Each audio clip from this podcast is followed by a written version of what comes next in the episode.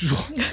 Et bonsoir Bonsoir et bienvenue Bonne année Bonne année Bonne année euh, à tous sur le Bah, plateau. Merci, merci beaucoup. On est hyper heureux de vous retrouver. Enfin, moi je suis hyper heureuse, je parle à votre place, mais je suis hyper heureuse de vous retrouver Qu'est-ce qu'on peut dire pour, euh, Parce que j'étais en train de me poser une question. pour du coup cette première émission de l'année. C'est la neuvième émission euh, Heliocast.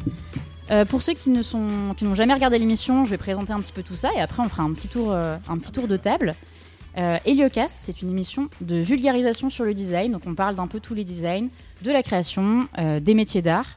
Et puis euh, voilà, on parle un petit peu de tout ça. On fait venir un petit peu des gens pour parler de leur métier, pour vous montrer que le design, il est un petit peu partout autour de vous, sans que vous en ayez peut-être euh, bah, conscience. Donc voilà, on vous parle un petit peu de tout ça.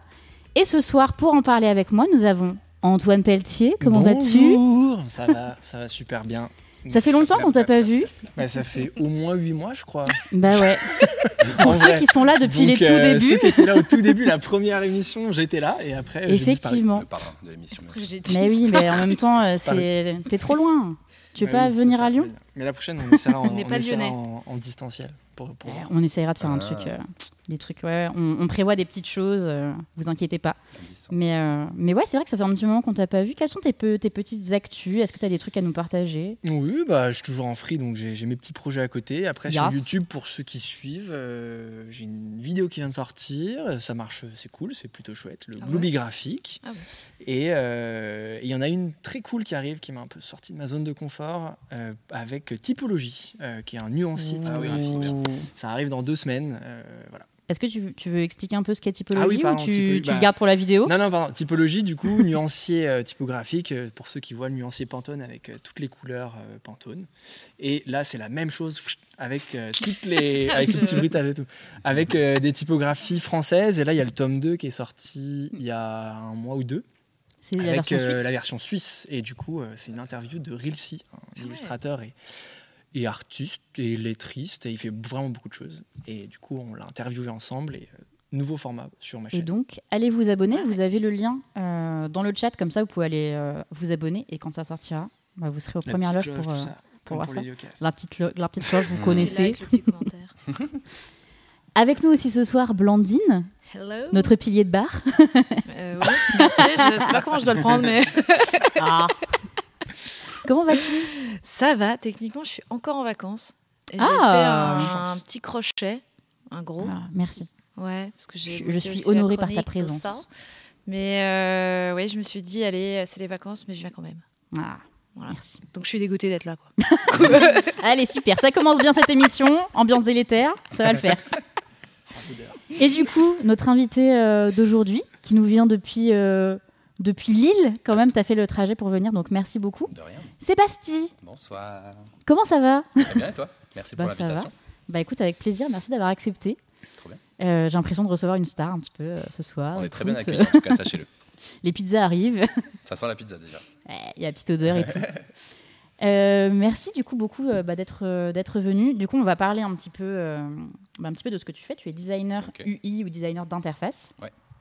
Donc on parlera d'un petit peu tout ça. On commence comme d'habitude pour les habituer par une chronique, mais euh, mais voilà, on va parler d'un petit peu euh, d'un petit peu tout ça. Comme d'habitude, vous pouvez euh, suivre la chaîne, vous pouvez vous abonner si vous voulez. Et puis, euh, pour retrouver les replays, vous avez tout sur la chaîne YouTube à chaque fois. Donc voilà, n'hésitez pas à aller voir ça. Il y a les chroniques, vous avez des playlists, tout est déjà préfait. Donc voilà, je sais qu'il y en a pas mal qui regardent, qui regardent plus tard. On vous oublie pas. Donc, donc voilà. Tu vois, j'ai dit le donc voilà. je l'ai- je l'ai déjà fait. C'est pas grave, on fait tous. Vous inquiétez pas s'il y a un peu du bordel. On a, on a du monde en backstage aujourd'hui. Euh, Non, ils sont Tout, sages. tout est, tout est normal. Big up à Hathor et Justin. Faites du bruit Je pense qu'on n'entend rien. Sûrement pas capté par les micros. Merci à tous d'être là. Je, je vois, je vois tous vos petits, euh, tous vos petits messages. Bobonnet, bien que ce soit pas le même cast. Ah oui, c'est le oui. floodcast. Non, mais après, il fait une température euh, légère ici. en 20 degrés. On n'est pas, on, Il voit pas Faut dire des ce qui plaies. est. on n'est pas des graphistes hipster bobo à vouloir mettre un chapeau. Il fait un peu frais, voilà, Il sachez-le. fait un petit peu Voilà. frisquet sur le plateau. Je voulais débunker ça Voilà. tout de suite. euh. Parce que c'est vrai que beaucoup pensent qu'on est dans un petit studio euh, dans le centre de Lyon avec un bon chauffage Pas et tout. Pas du tout.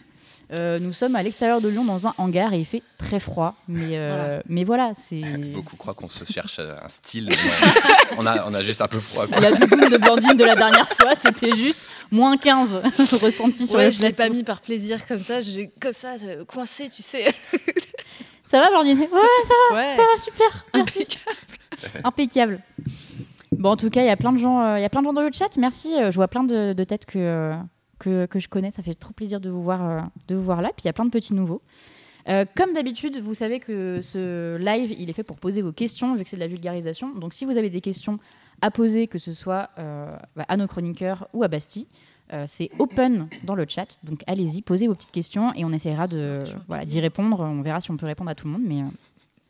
Mais voilà, Euh, alors quelqu'un propose de ramener des plaids, on en a. voilà, Ouais, team plaid surprise. Il y a un- il y a un petit radiateur derrière et tout. euh. Le reveal. Le reveal du plaid, bien sûr. Ah là là, donc merci, ouais, merci à tous pour vos petits messages. Vous êtes, euh, vous êtes trop bon. Il y a des gens qui disent Bastille, on t'aime dans le chat. Quand est-ce qu'on mange alors Est-ce qu'on peut avoir les pizzas, serveur Justin, est-ce que je peux avoir mon repas? Où sont les pizzas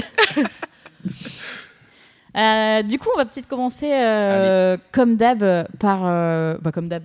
Comme, il y a depuis- huit mois. comme il y a huit mois par, euh, par ta chronique, euh. Antoine. C'est parti. On va pouvoir donc lancer ton, ton jingle.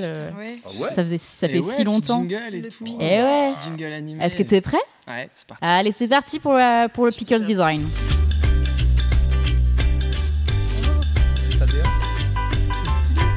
Ça aller. Ouais. Incroyable, bravo. Eh bien donc, bienvenue dans ce euh, Pickle Design euh, de il y a 8 mois. Euh, pour petit rappel du concept, je suis allé glaner des petits liens à droite, à gauche, des choses intéressantes que j'ai pu trouver en créa, euh, pour vous les partager, enfin en créa, euh, en graphisme, en packaging, plein de choses un peu diverses et variées, ça va dans le thème de l'émission. Et euh, ben, je voulais vous partager un lien, euh, pas les plus fun, mais, euh, mais quand même hyper Yes intéressant. L'ambiance. Non mais, Trop bonne intro. non, mais il, faut, il faut- il faut le dire, il faut le dire, il faut le dire. Euh, non mais je vais vous en parler rapidement parce que c'est quand même important et, euh, et que ça a été hyper bien fait par une agence qui s'appelle Porto Rocha à New York. Euh, c'est euh, alors normalement ils ont l'écran? Yes. Oh. Ça s'appelle Design Threads. Euh, et en fait, c'est une étude sur le design, euh, ou plutôt sur les designers, entre guillemets, à l'instant T. Donc, c'était, ça a été fait il y a un mois, un mois et demi, je crois. Donc, il y a eu pas mal de choses. Ils ont fait des interviews avec des designers, un- à une trentaine de designers euh, à l'international. Donc, c'est pas un avis que d'un pays. Il y, en a, il y a des designers sur les, tous les continents. Euh, il y a eu des, des, comment, des appels à réponse euh, des designers euh, comme nous, un peu moins célèbres peut-être, euh, pour qu'il y ait un plus grand nombre de gens qui, puissent répondre. Et, et puis après, ils ont aussi, j'imagine, dans l'agence fait leur propre réflexion. Et donc, on apprend pas mal de choses. C'est hyper complet, c'était assez dense de faire, en tout cas d'essayer de le résumer en, quelques minutes. Donc, je vous invite vraiment à aller le lire. Malheureusement, c'est en anglais, mais ça se traduit très bien. Et moi, j'ai passé deux heures à lire. Donc, voilà, il, faut, bon en il faut anglais. être intéressé. Vous avez le petit lien. euh. D'accord. Très bien. Vous avez le petit lien euh, dans le chat, pareil, pour aller voir ça euh, plus en détail si vous voulez. Ouais, ça vaut, ça vaut vraiment le coup. Je vais vous donner quand même les grandes lignes. En fait, il y a quatre points euh, qui, ont été, euh, qui ont été évoqués. Euh, le premier, c'est la tyrannie du goût. Euh, et en fait, euh, l'agence euh, a récupéré un certain nombre de- d'informations et euh, il se trouve que euh, moi, c'est quelque chose, par exemple, dont j'avais plus vraiment conscience. Aujourd'hui, notre goût euh, en termes de designer est formé par nos études, par notre regard. Et on peut avoir tendance à euh, juger ou ne pas apprécier un design assez rapidement. Et en fait, euh, ils ont à chaque fin de partie plein de petites questions. Et euh, celle qui m'intéressait, c'était de savoir quel courant on a suivi et quel courant on a exclu. Euh, parce que par exemple, si euh, vous êtes étudiant ou vous avez fait vos études en Europe, bah, en fait, vous êtes très fortement, voire quasiment que influencé par le Ouais. design suisse. Mm. La grille, ses carrés, les linéales, etc. Euh, et donc un design peut-être euh, sud-américain qui a tendance à être plus chargé, plus coloré, euh, avec des typos plus fantasy, etc. peut parfois être un peu surprenant. On peut le trouver justement pas forcément à notre goût. Ou Et chargé. donc, euh, ou chargé. Et, et du coup, euh, il y a, il y a ce truc. euh, Enfin, moi, j'avais pas encore pris la, la- la- la conscience de, de ça, et en fait, il faut un peu déconstruire ces, Mhm. ces, euh, ces recherches. Euh, et, et donc voilà, ils appellent ça la tyrannie du goût parce que euh, on a souvent tendance à juger tout ce- assez rapidement tout ce qu'on voit. Et, euh, et aujourd'hui, il faut quand même plus d'inclusion dans notre euh, dans notre milieu.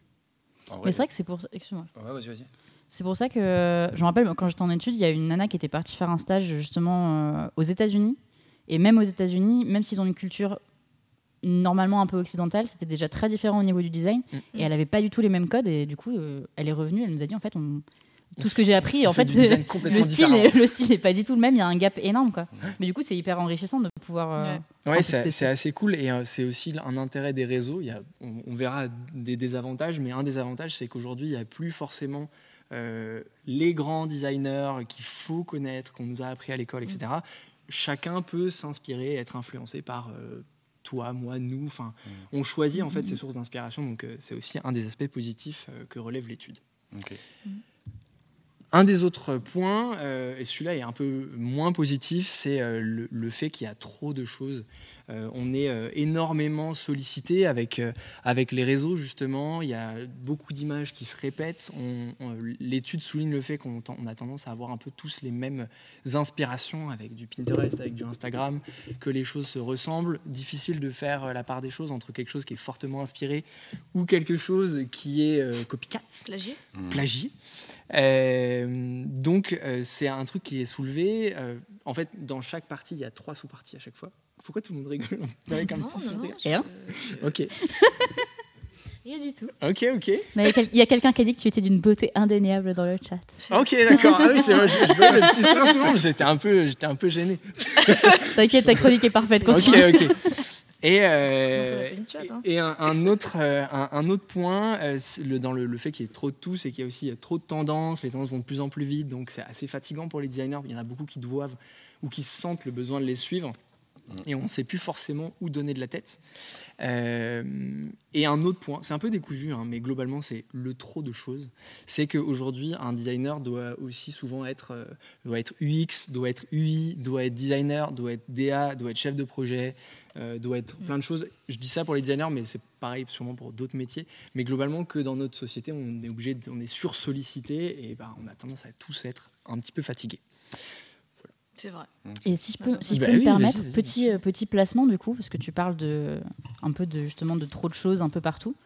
Euh, pour ceux qui connaissent pas la chaîne, il y a un deuxième format qui s'appelle le Chill Chat, où on parle euh, dans un petit canapé, voilà, chillou, tranquillou, de sujets. et très bientôt, euh, en février, on reçoit euh, Blandine et du coup euh, Nathalie. merci, pour parler justement de- d'uniformisation euh, dans, le, dans le design. Donc on abordera cette question. Euh, donc si vous voulez qu'il y a voir ça, beaucoup à dire. ouais. Là, il je y a- passe très rapidement dessus. il y a énormément à dire. Donc voilà, Ouais. si Ouais. vous voulez plus en parler avec nous, euh, bah revenez. Mais tu vois, ça me fait penser, quand tu as présenté ça tout à l'heure, j'allais dire, euh, ça me fait penser à l'uniformisation des critères de beauté physique aussi, tu vois. Juste avec les réseaux, bah, du coup, il y a un standard qui s'impose, et puis au fur et à mesure du temps, bah, ça se lisse. Ça se lisse. Et on aime tous la même chose parce qu'on veut plaire au plus grand nombre. Mm. Alors que du coup, tout le monde fait le même design parce que tu as peur de pas être aimé par le maximum de personnes. C'est ça que j'allais dire tout à l'heure, mais ça me fait trop penser à ça. quoi. Bah, en vrai, c'est exactement T'as la peur de sortir chose, des euh. sentiers battus, de peur que quelqu'un t'aime pas, alors que tu vises d'être aimé par le plus grand nombre Ouais. de personnes. Quoi. Mm. Ouais, c'est un peu triste quand on voit ça comme ça, en effet. Ouais, bah du coup, c'est. Je vous ai dit, j'ai encore deux petits points et après, euh, mais Après le ap- après, après le fun, après le fun. Euh, oui, parce qu'en fait, effectivement, euh, et si le graphisme était inutile pour sauver le monde, souvent on démarre le graphisme avec plein de bonnes volontés, on a envie de, changer les choses, et c'est vrai que bah, aujourd'hui, euh, l'étude dit- que dans le ressenti global des designers à travers le monde, ben voilà, ce même veut bien dire les, choses. On peut, on fait des logos, on fait des affiches, et c'est vrai qu'aujourd'hui, on est peut-être moins impliqué que euh, Mon ce qu'on avait pu, euh, ce, que ça, ce que ça a pu être dans les années 90, où les, les graphistes étaient engagés dans les associations, ils faisaient des affiches, ils étaient sur le terrain avec Mm. Act Up, euh, les manifestations euh, euh, contre le sida, etc. Enfin, il y avait un, un réel engagement, et aujourd'hui, c'est vrai que ben, parfois, il y a un petit peu une récupération. Certains frôlent le, euh, le comment dire, le, le- personal branding, euh, le- le green, je sais pas comment dire, le- Ouais, l'engagement washing. On met en avant euh, ce, genre d'engagement juste via un post euh, vite posté, mais avec J'aime beaucoup les pincettes que tu as pris avec le frôle. Ah, j'essaye, j'essaye, je- voilà. Mais euh, ouais, ça, par- ça- c'est parfois l'engagement est pas euh, réellement là, ou en tout cas on le perçoit pas forcément.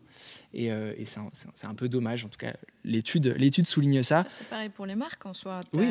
tellement de greenwashing partout. Tout le monde se sent obligé, entre guillemets, de- d'avoir une intention écologique, alors que parfois, Mais du coup, tu, c'est du blabla. euh, ouais, tu te demandes en fait si ça a été fait euh, genre vraiment naturellement ou si c'est ouais, juste. c'est euh, ça, Donc c'est vrai que je pense que ça s'applique un peu partout. Et d'un côté, design. hein. Je me dis, tu vois, quand il y a des marques qui se mettent à faire des trucs un peu plus écolos, je me dis, bah en fait, on peut même pas leur en vouloir. Hmm. Parce que s'ils le font pas, ils sont des blays. S'ils le font, ils sont quand Mais même des ça. Donc en fait, euh, En fait, ce qui est bizarre, Ouais. c'est quand une marque qui le faisait pas du tout d'un coup se dit hey, je vais faire une grande campagne de com. ouais. Moi, en fait, j'aime bien quand ils le font, mais sans rien dire, tu vois. Ouais, voilà. Tu Mais fais bah un, là, une- un pas en avant, ok, c'est très bien, mais tu vois, dis rien. Il faut capitaliser dessus quand tu le fais. Donc Non, non, forcément, l'équipe marketing, elle dit. hyper, euh, c'est hyper dur, Ouais, tu vois. go, go, ouais. bah forcément. Mais, je préfère euh, quelqu'un qui fait un pas dans la bonne direction, même si c'est pour les mauvaises raisons, que quelqu'un qui branle rien et qui décide de rien changer. Ou alors qu'ils le présentent d'une manière en disant ouais on est carrément imparfait mais on essaie de faire euh, tel ou tel truc. Mm. Tu vois plutôt qu'essayer d'enrober le truc comme un bonbon et en se disant ouais bon. euh, Mais ça, je pense que ça se fera pas avant un petit moment. C'est hyper dur de dire. euh, Ah, Il y, a- des marques, Eh, il y a des coucou, marques qui arrivent Il y en a, il y a non. une, marque de chaussures, enfin de baskets, de sneakers, je me souviens plus, euh, qui a commencé à faire un bilan comme ça de tous les trucs qu'elle faisait pas. Adidas. Euh, non, j'ai plus le nom euh, malheureusement. Et euh, en gros, elle disait voilà, on aimerait faire ça, mais concrètement, euh, on peut pas. On peut pas le faire parce que ben on a telle chaîne de production, euh, tel truc. Et Mm. je trouve ça plutôt cool. Au lieu de vouloir absolument lancer, euh, tu sais, son, son truc écolo et derrière de faire comme Après, euh, si, si tu le fais pas, tu risques de, de te faire, perdre euh, par rapport à la. Ouais. concurrence. Ouais. Si tout le monde le fait, tu es obligé de le faire, sinon tu vas perdre Ouais. de l'avance. quoi. Bah, là, on va rentrer dans des Bah débats ouais. Ah très, bah très là, là, euh, c'est long là. Et du coup, le- alors bon, ce point-là est un- honnêtement un peu plus costaud, mais je vais, je vous l'épargne parce qu'après euh, c'est triste. non, non, mais euh, il est hyper intéressant, mais il est vraiment très long. Enfin, c'est le point le plus important, je trouve, et il, faut aller le regarder. Euh, quatrième point, le dilemme de la démocratisation. Et là, c'est juste l'étude souligne une ambivalence entre, ben, on est de plus en plus, il y a plein de marques comme Adobe ou Squarespace et autres qui euh, prônent le, euh, bah, tout le monde peut être designer, notamment avec des templates préfaits, etc. Euh, et euh, d'un côté, euh, c'est bien parce que en fait, ça fait que le- notre métier, d'une certaine manière, il est reconnu, euh, il, est, il est de plus en plus vu, les gens commencent à comprendre ce comment on peut les aider, ce qu'on peut, Mm. on peut faire avec Mm. eux, etc. Donc ça, c'est hyper bien, mais de l'autre côté, il y a ce dilemme de, bah, du coup, il y a plus de concurrence, des gens qui n'ont pas forcément fait les études, mais c'est pareil, l'étude dit, bah oui, mais en même temps, euh, c'est vachement bien que chacun puisse euh, Mm. accéder à ces métiers-là. Et, euh, et du coup, voilà, il y, a- il y a cette ambivalence entre une inquiétude qui en plus est renforcée, on n'en parle pas beaucoup, mais avec les IA, euh, qui bah, voilà, récupèrent un peu, de, un, un peu de part de marché sur certains points, etc. Mais du coup, voilà, il y, a une, euh, y a une inquiétude qui est fondée ou pas fondée, mais en- entre joie et inquiétude, on va dire. Mm, mm, Allez, on part sur euh, du fun et du beau et du Oh design. Euh, parce que, euh, bon, c'est- je- je- voilà, j'ai fini avec mon petit point sérieux. Non, je sais pas bien. si vous connaissez JR. Alors normalement, vous avez forcément vu un petit peu ses travaux, peut-être pas sa tête, donc JR, euh, qui fait des collages en fait à travers le monde. Euh, généralement, il est assez engagé pour euh, des causes sociétales. Il a fait des collages sur les frontières entre l'Amérique et le Mexique. Il a fait des. je vais pas m'avancer sur d'autres points géographiques, mais mais sur d'autres frontières un peu touchy. et, et il a vraiment un travail de collage qui est hyper, moi je trouve très beau. Mm. Et, euh, et, et assez intéressant. Donc, allez voir le travail de JR. Et euh, il a collaboré avec l'agence H5. Euh, alors, pareil, à l'agence H5, si vous ne connaissez pas, ils sont là depuis très longtemps dans le design. C'est eux notamment pour les grands trucs qu'ils ont fait. Il y en a beaucoup d'autres, mais ceux que vous pouvez connaître, c'est l'identité graphique de Brut. C'est eux en fait qui ont créé ce format d'une certaine manière, qui ont pensé ce Mhm. format hyper cut que, que Mhm. vous connaissez et qui est utilisé par tout le monde aujourd'hui. Ouais. Clairement. Euh, et euh, et le, le film Logorama, peut-être que vous en avez entendu parler euh, dans vos Mhm. études, Ouais. film avec des logos, etc. C'est eux qui étaient euh, à l'origine de, de ça. C'est vieux ça. C'est hyper Ouais. vieux. Mm. C'est Ouais, 95, je crois. Enfin, c'est hyper vieux. Et ça avait été primé en festival et tout. Euh, hyper chouette. Film Ouais. fait que à base de logo où Ronald McDonald euh, est, euh, est dans une, enfin, crée une prise d'otage, euh, etc. Enfin bref, très Ouais. bonne histoire, 13 minutes sur Tous les YouTube. objets, tous les personnages, c'est des logos en fait. Ouais, Ouais. Ouais. En fait, j'avais oublié ce truc-là. Ouais, franchement, tu viens de ouais, me le je- du coup, je ressortir, regardé euh, pour la chronique, je me suis dit, ils sont forts quand même. C'était ouais, c'était j'ai grave envie de le 95 et tout. là. C'est un court métrage cool. ou un long métrage Court métrage. Ouais, ce que j'allais dire. Oui, non, long ouais, métrage. métrage, euh, euh, 13 je le minutes, hein. l'histoire se tient pas. euh, Enfin, genre, Ouais, c'est Ronald. McDonald qui fait une course poursuite avec euh, des bibendums dans une voiture. Mais, euh, Euh, Ah Mais oui, mais c'est mais marrant. oui. Euh, oui, les mais puis t'as ouais. des, Ouais, vues qui, enfin, de, de dessus à un Mhm. moment. ouais, ouais, ouais. Et après, ils vont souviens, dans un, dans un parc avec euh, Géant Vert, euh, qui est le gardien le- du parc. le et je-. Ah, je l'ai. Pardon, pardon. Oh, je vous laisse regarder. Donc H5 qui a euh, retravaillé euh, l'identité graphique de JR. euh, donc je vous ai dit qu'il fait des collages. Et pour ça, du coup, ils se sont inspirés euh, de ce que vous avez là, qui est le, la loi de 1881, défense d'afficher. C'est des petites plaques émaillées Mm. que vous verrez un peu partout. Alors je sais pas à Lyon, à Paris, elles sont partout. Ou alors c'est tagué dessus et donc il y a marqué défense d'afficher. euh, et comme lui, dessus, il ouais. affiche, il affiche dessus, etc. donc, il y a ce lien à la rue, il y a ce lien à la colle. Donc, vous- ils ont, re- ils ont dessiné cette typographie pour lui. Il y a deux graisses. Et vous, avez- vous, enfin, vous regarderez en détail, il y a des petits angles un peu baveux. Donc, c'est Ouais. assez cool. Mm. Euh, ça fait un truc assez humain. Et en plus, ça, ça Sympa, rappelle. euh, Ça, sur celle-ci, on la voit un peu Mm. mieux. Je- Ça rappelle la colle. euh, donc, euh, tout à fait en lien. Très stylé. Ouais. Euh, quelques autres vues. Donc il y, a- il y a une chasse plus large, une chasse Mm. plus, plus Mm. serrée. Ça marche assez bien. Pour vous montrer un des, des travaux de, de JR qu'il a fait sur des, sur des silos. Alors il y a certainement un message derrière, mais je l'ai plus. Il est full noir et blanc à chaque fois, lui, de toute façon. Ouais, il a jamais fait. euh, En fait, ce qui est assez cool, c'est qu'il fait souvent participer les gens. C'est-à-dire qu'il y a un moment, il avait un camion qui tournait dans les villes, il les prenait en photo. ouais. Après, il est tiré sur des formats genre euh, 4 par 3 En fait, il utilise des trames de points, ce qui fait qu'il peut tirer euh, des trucs gigantesques. Et ensuite, les gens vont les coller. Il a fait un truc comme ça à- à la- Ouais. à la- au Panthéon à Paris. Je me rappelle de ce truc, ouais. Incroyable. C'était assez cool.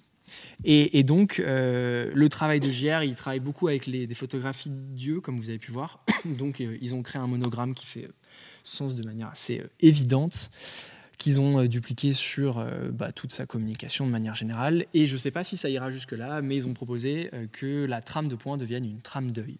Je trouve Mmh. ça assez cool pour aller jusqu'au bout dans le, dans le petit détail. Voilà pour JR. Ok. Oui, ça c'est son site. Bon, vous irez regarder. Euh, alors sur celui-là, je crois qu'on n'aura pas le son, c'est ça? Normalement, il n'y a pas le son. Normalement, il n'y a pas le son. Non. Ouais, c'est bon. Normalement, Euh, bah, du coup, vous regarderez avec le son. Je crois que les modos, j'ai filé le lien. Euh, c'est un peu la manière de Netflix, de Canal+, etc. En fait, Arte vient de sortir son générique d'introduction de euh, contenu bah, créé par la chaîne Contenus Originaux. Euh, et ce que je trouve assez cool, c'est qu'ils l'ont révélé euh, avec euh, une enfin, dans un behind the scene. C'est-à-dire que c'est une interview de la directrice artistique de Arte, des dirigeants de Arte, pour expliquer toute la démarche qu'ils ont fait derrière. Et ils ont pour ça en fait travaillé avec un artiste qui s'appelle Joanie Lemercier, qui travaille la projection. Et en l'occurrence, ils ont travaillé avec des micro-gouttelettes d'eau euh, qui sont projetées, sur lesquelles ils viennent euh, projeter de la lumière avec un laser pour euh, faire en fait toute la, Scintiller un peu. ouais, attends, toute mais- l'animation du logo, etc. Moi, j'avais regardé juste le début. Je suis pas allée regarder le behind the scene pour pas me spoiler. Et ben, Mais genre, j'avais no way, enfin, euh, aucune Et- idée que ce serait euh, fait en vrai. fait, quoi. en, fait en vrai de vrai. Et en fait, c'est assez cool parce que du coup, la lumière se reflète dans toutes les gouttes, Mm. donc il y a les diffractions de couleurs. En plus, il y a ce truc de, on voit plein de petits éléments qui se regroupent pour former le logo. Et je trouve que cette démarche artistique, elle est hyper intéressante et vachement propre à Arte C'est au final. ultra Ouais. stylé, ouais. Donc voilà, je vous invite vraiment à Après, regarder. Disney, euh, ils font pareil. Euh, Disneyland Paris, quand tu vas dans le parc, euh, il y a les petits jets d'eau avec les petites lumières. C'est vrai, Excusez-moi. Et, et du coup, pour parler du son, c'est pour ça que je vous invite vraiment à le regarder avec le son, parce qu'il y a un motion, un sound design qui est assez cool euh, avec Christophe Chassol. Alors, je ne connais pas, mais euh, vous regarderez un peu son taf. Il a fait notamment le sound design du générique de Gaumont dans les années 2000. Je crois que c'est un de ceux qu'on Oh. voit avant Taxi. Tu te prépares pour les casos Bon, je. On, on m'a dit qu'on reconnaissait pas du tout, vous, vous écouterez. euh, mais en tout cas, il fait un, il fait un taf euh, très très chouette et ça marche euh, trop bien avec Arte. Il y a Anto par le web, coucou Yes. qui nous dit que euh. Joanne Le Mercier, c'est un monstre créatif. Euh, et qu'apparemment il faut vraiment aller voir euh, ce qu'il fait parce que ouais, effectivement apparemment il fait plein de trucs vraiment très stylés. Ouais, tout à base de projection et c'est vrai que son taf d'artiste est, est vraiment. Mais je, suis- je suis une très grosse fan de projection. J'en parlerai sûrement dans une autre émission, mais Tu regarderas. ouais, j'aime beaucoup ça. Allez, encore deux petits sujets et après je vous lâche. Yuriha, fini. Après je vous lâche. Euh, Yuriha, c'est un projet euh, d'école euh, que j'ai vu dans, euh, dans une newsletter. Bref. Et en fait, elle a travaillé sur l'addiction aux smartphones et aux réseaux sociaux. Et notamment le l'in- l'infinite. Quoi? Ok. L'infinite scroll euh, que, bah, que Basti, tu connais très bien Bien sûr. l'infinite scroll qui permet de charger à l'infini des contenus. Et nous, on est à peu près dans le design et sûrement sur, euh, certainement sur le chat. Les gens savent ce que c'est, mais il y a quand même pas mal de gens qui n'ont pas notion en fait de ce de ce dark pattern, Voilà. c'est-à-dire que Ouais. euh, bah, il y a une notion, enfin on, on perd souvent le fil, euh, on perd la notion du temps, les choses arrivent, euh, puis en plus c'est algorithmique, donc euh, Le on- soir, c'est on, a envie de regarder la suite. On a Tu vas te suite. coucher et tu Ah te dis attends, je vais dernier- checker une dernière Il fois y a peut-être TikTok, un truc qui Instagram. va en arriver fait, qui horrible. m'intéresse encore. C'est Ouais, contre-intuitif, c'est- mais c'est c'est abusé, hein. C'est un mauvais Ouais. usage, en effet. Et du coup, elle a travaillé là-dessus et donc elle propose un, une application. Enfin, bon, c'est un projet d'école, donc euh, application slash plugin euh, qui permettrait donc d'abord d'avoir toute une visualisation en fait de ses, de son activité, Mm. un peu comme le fait temps d'écran sur Mm. Apple, sûrement Kilomètres sur Samsung. scroll. Voilà. Genre, euh, t'as as passé la combien de kilomètres de scroll Et en fait, du coup, elle, elle le- ensuite, elle le traduit dans l'idée en bah, t'as as scrollé 5 km, t'aurais pu euh, perdre autant de calories, ou aller faire un footing, ou aller à tel endroit, etc. etc. C'est bien. Donc, J'adore. Intéressant, je sais pas trop techniquement comment faire, mais intéressant. Je me sens Euh, tellement mal par contre. Ouais, tu ça. vois le truc, tu dois dire, Ah bah, déjà, déjà, quand tu vois ton temps d'écran, c'est pas, Ouais. c'est pas je, je le regarde plus. hein. Je, je l'ai enlevé parce que le fait de le regarder, ça me stresse encore plus. Que Travail. avez, Moi, du coup, j'ai- Oui, puis en plus, moi, ça. ça- Ouais, moi je le bloque. Vous avez déjà bloqué Ouais. Moi, je- non, euh, je le bloque pas. Une appli Ouais, mettre un Mettre truc. une limitation genre, sur une appli, tu l'as déjà Moi, fait je bloque Non, et toutes les 10 fait. minutes, Ah, je débloque mis, en fait. Je mets, Mais j'ai vas-y, pas donne-moi réussi. 15 minutes J'ai encore. jamais fait, non. Ah, moi, je, je pourrais pas, je pense. Je me rajoutais 5 minutes. Les vrais malades, fois, tu les vois, ils ont euh, genre euh, 30 minutes sur TikTok euh, déjà consommés déjà. Mais 30 minutes sur TikTok, Ouais, ça passe Ah, tellement Parce qu'ils sont, ils sont malades, tu vois. C'est rien du Ah non, moi, je. Ouais. Et du coup, Yuri, elle propose euh, plusieurs, ah, je vais le lancer, plusieurs alternatives. Donc, ce petit plugin, en plus de vous donner des, des données pour vous aider entre guillemets à arrêter, elle propose euh, trois choses. L'idée est de rajouter de la friction en fait au scroll. Quel enfer. Donc, la première notion, c'est de rajouter, euh, bah, pour le coup, vraiment la friction. C'est-à-dire, plus vous scrollez, C'est lourd. moins, le, moins votre site va scroller. C'est-à-dire qu'au bout d'un moment, vous devez euh, scroller 3-4 tu fois pour monter un câble, en vrai. contenu. C'est trop bien. T'es sur ton Ouais, truc, t'as envie de. Au moins, Ouais, t'es sûr d'arrêter quoi. Arrête, arrête, hein. Le deuxième, c'est le scale, c'est-à-dire que plus vous scrollez, plus elle va réduire les contenus et à la fin, bah, ils vont devenir tout petits et tout Cette blancs. rage. C'est du, gé- c'est du génie en vrai. Franchement, c'est pas mal. C'est Et le génie. troisième, il est, il est- il est dans la même idée, hein, c'est l'opacité. Donc plus vous scrollez. Ça plus disparaît. le- les, les contenus disparaissent. Et donc dans, dans son projet, vous dites, euh, bah voilà, je veux scroller un kilomètre par jour. Et au bout d'un kilomètre, ça commence à, Ok. à disparaître, réduire, etc. Mais c'est sorti du coup, ça Ou c'est un. Non, c'est un, pro- c'est un proto, ouais projet d'école. Alors, euh, en plus, impressionnant. euh, la vidéo euh, qu'elle avait faite a disparu depuis. Donc, euh, ben, là, je vous ai mis ce que j'ai trouvé. Et elle a encore le projet sur son site. Mais euh, c'est un projet de. Les GAFAM, ils l'ont kidnappé, je pense. Ouais, Bientôt, elle va, elle va disparaître. Non, en vrai, c'est pas possible parce que c'est de l'applicatif. Donc tu Ouais. peux pas mettre de plugin, peut-être sur Android, mais tu Ouais, pourrais c'est sur ça. du web, mais Techniquement, pas je sur pas. l'applicatif. quoi. Techniquement, Ok. je suis pas sûr. Puis sur web, le web, ouais, mais sur le web, je trouve que tu as moins ce truc de. Oui, c'est c'est vrai. vraiment le Ouais, truc téléphone. ouais. quoi. Oui, c'est de l'applicatif Ouais, clairement. euh, Ouais. les réseaux sociaux Donc, de base. Quoi. C'est pour ça. Je pense Ouais. que c'est plus dans le Ouais, c'est- prospectif, c'est de la recherche, artistique, c'est artistique. Et puis dernier projet pour euh, les nerds du café, euh, c'est un- une agence. Tout, tout, tout, j'ai oublié son. Euh, je l'ai pas noté, tout simplement. Euh, C'est 7am euh, Homeski Studio. Euh, c'est Homeski Studio qui a, qui a créé ça. Et euh, l'idée, c'est que le packaging euh, prend en fait la couleur du, brûlé d'une certaine manière. Vous voyez ce, ce petit truc quand il y a la flamme de gaz qui vient lécher euh, la casserole. Et en fait, bah, plus, le, plus le café est fort, plus le packaging euh, bah, est euh, coloré sur une grande hauteur. Ça, Donc je trouvais ça pépite, ça. assez beau. Une chaîne de brûlé, Euh, quoi, en fait. Ouais, voilà, c'est ça. Je trouvais ça assez beau. Et puis en Mm. plus, bah, le détail du pack qui est en, en embossage, donc avec le, le petit Ah ouais. relief sur l'aluminium, euh, c'est quand même assez canon. C'est 2 euros celui-là. hein. Non, Très, très- clairement. ouais. tu te fais deux cafés, euh, c'est le prix du Starbucks. Mais euh, du coup, je suis allée voir euh, quand tu m'as envoyé ça et euh, je suis même allée voir les designers qui ont fait l'intérieur des cafés 7am. Et en fait, tout est incroyable. quoi. Ah oui, moi, Mm. moi je me suis arrêté au pack, je savais même pas qu'il y avait des vrais cafés. Bah, en fait, non, Enfin, je, cherchais des trucs, mais je suis tombée dessus par hasard. Mais vraiment, je pense que le full projet, il est euh, complètement, complètement fou. Quoi, En parce même temps, que- quand tu vois ça, tu Ouais, te dis, Bah oui. Hum, il y a moyen Faut que la boutique pour le vendre, quoi. euh, Il y a la boutique. euh, Alors, qui est le sympa, nom- ouais. Céphale, tu demandes le nom du projet euh, des packaging ou le projet qu'il y avait juste avant? Si c'est ce projet-là, c'est 7am par. Homesky. O-M-S-K-Y Studio. Et normalement, tu as le lien. euh, si tu remontes le chat, tu as les liens de toute façon pour. euh, Et celui d'avant, ce c'est euh, Yuri A. H-A. Et voilà, Yuri A. Yuri A. Donc, ouais, tu as le projet d'avant, tu as le lien. Et du coup, ça, c'est Et j'ai tout 7am. cassé. Ah oui, il n'y avait pas de lien pour euh, celui-ci, pardon. T'as plus rien ouais? C'est tout pour moi. Ah, d'accord. Il Attends, il y a une petite question. Ah oui, oui, bien sûr. Vas-y, applaudis, je te laisse Les applaudir. questions, euh, Bravo, les questions, je prends. Je prends, je prends. Il y, a, il y a Nathan qui dit Salut, comment on fait pour être autant informé sur les news du graphisme? Ah ouais, cette Il question. faut je l'ai regarder Heliocast. Il faut regarder Ouais, mais Heliocast. c'est qu'une fois par mois. Il faut regarder Heliocast, il faut regarder le Glooby Graphique. faut regarder la Ouais. chaîne, sur euh, ma la chaîne YouTube, euh, d'Antoine. j'essaie d'en sortir régulièrement. Vous pouvez mettre le- la commande euh, Antoine et vous avez tout le lien vers. je crois qu'il y a Instagram et YouTube. Ouais. Normalement, pas tout. Ouais, il y a tout. Merci les modératrices, vous êtes au top. Donc le, le Glooby graphique et, euh, et sinon bah, j'en ai déjà parlé euh, donc j'étais en live une fois et on m'a demandé aussi C'est que pour ceux qui étaient là la C'est que première pour fois. c'était ok là, voilà. C'est son live. Et, euh, et euh, bah, en fait, c'est euh, beaucoup de sources internationales, beaucoup de blogs, et en fait, je regroupe tout dans un flux RSS. Le feu flux RSS, mais moi j'ai ça depuis 10 ans. Et en fait, je Mm. regroupe tout là-dedans, et après, j'ai un système de tri, et après, je regarde, et les trucs que je vois récurrents, et puis qui m'intéressent. Mais tiens, Après, je les malade. stocke, je les mets dans des Notion par Mais tiens, malade. Et après, je vous les ressors en Glooby graphique, et ici, et voilà. Ouais, Il faut revendre ta veille. Ouais, Un franchement, là, 5 c'est. ouais. mois.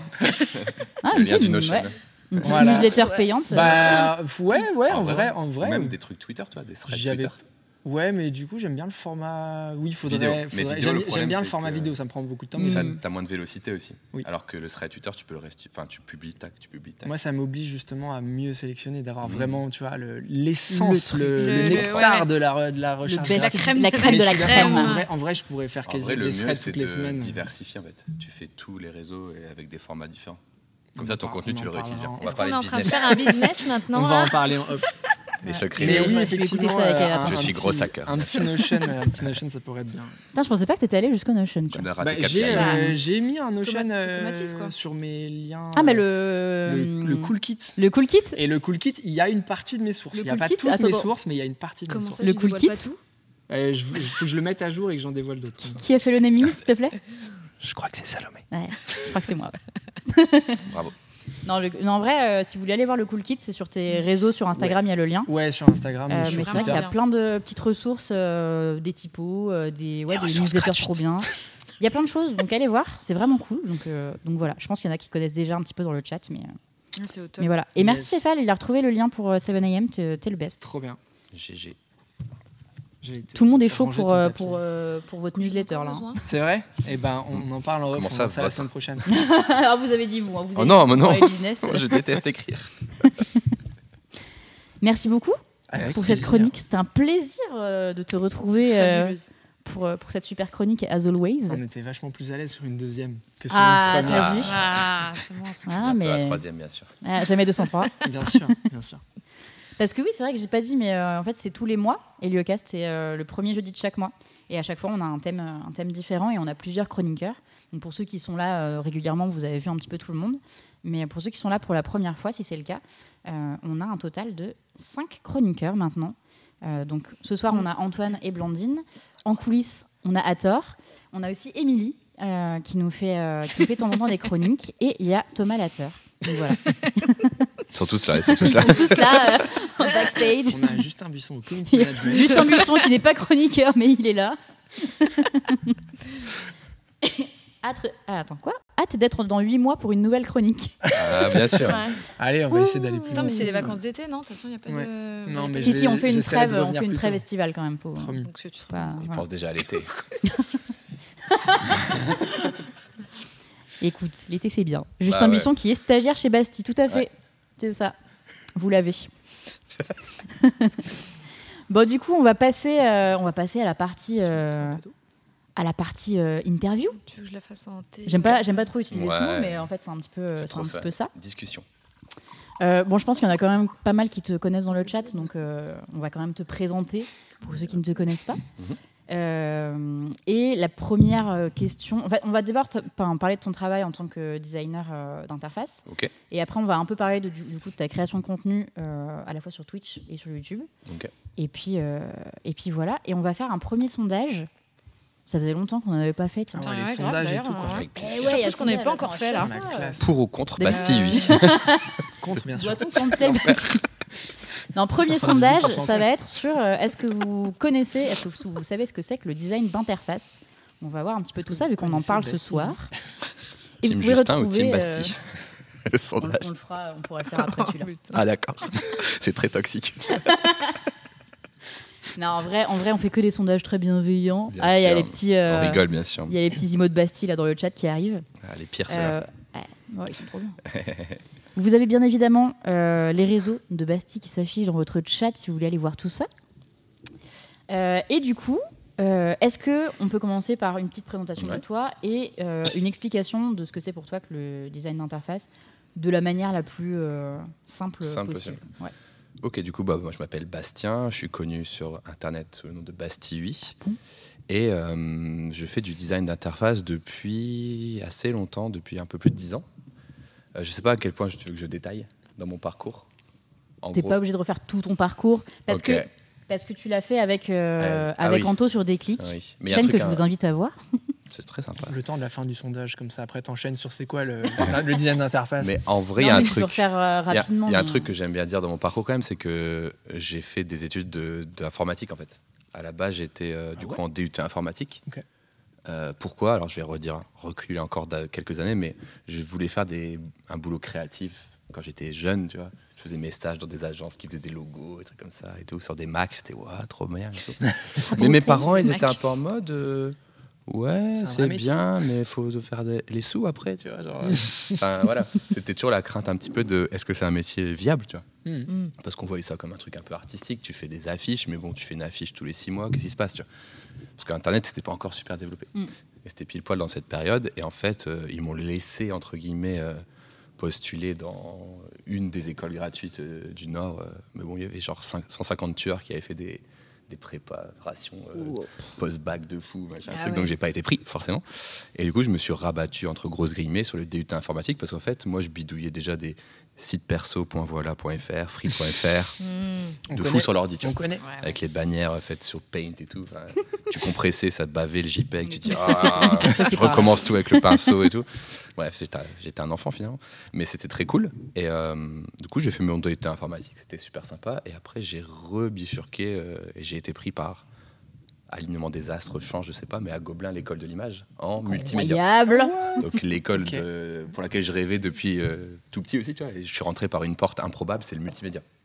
Où ils mettaient euh, la moitié de, de développeurs un peu créatifs et la moitié de créatifs qui connaissaient un peu le code, tu vois. Mm. Et donc euh, c'était une année de licence où j'ai appris tout ce que j'ai kiffé de fou. euh, toute la suite Adobe After Effects, on a fait des projets vidéo, on a fait des projets de développement et on a fait un gros projet d'interactivité à la fin de l'année. Et on a pris une séance sur euh, l'objectif C, donc le développement iPhone. Oh, Et c'est là où j'ai brillé en fait. On, a fait on a fait une seule semaine de ça. La semaine d'après, je suis allé acheter un MacBook et un iPhone 3G et j'ai développé des applis. J'ai fait Ah ouais, plein d'applis, j'ai fait plein d'applis et tout. Toi, t'étais du coup côté. euh, Ouais, enfin, côté- Non, t'étais côté créa, mais du coup avec base euh, code. Bah, t'avais la Non, tech. euh, plus, euh, je kiff. faisais des petites applis, je faisais tout quoi. En gros, comme un front euh, en web en fait. Mais Ok, avec ok. des applis quoi, en gros. Et donc j'ai fait ça, j'ai fait ça, j'ai trouvé un stage, j'ai trouvé un taf à Bruxelles, et ensuite je suis revenu dans le Nord et j'ai été engagé après en designer d'interface parce qu'à l'époque ça n'existait pas. Mm. Un mec qui avait, qui avait déjà designé 10 applis depuis- natives, ça n'existait pas. Ok. T'avais tout juste les développeurs euh, Android native et iPhone native, mais ça n'existait pas. Donc j'ai été pris euh, dans une grosse boîte et puis l'équipe a grossi avec moi et puis j'ai changé de boulot et ça a grossi. Donc j'ai appris le métier au fur et à mesure qu'il se crée. Quoi. Donc j'ai pas appris par l'école mais par le terrain. Mm. Mm. Donc c'est aussi pour ça que quand les, les étudiants ils viennent me poser la question T'as fait quoi comme parcours? Je dis Je veux bien vous raconter, mais ça n'aura Ça n'existe aucun plus. intérêt pour vous parce que c'est un chemin nos- qui C'est vrai que n'existe nos pas. parcours, ils existent Mais plus. même, Ils existent euh, plus. même nous, tu vois, qui Ça change on fait des trucs Nous, plus ça classiques, ça plus, n'existe plus. Enfin, Les Ouais. tendances. Trop de tendances.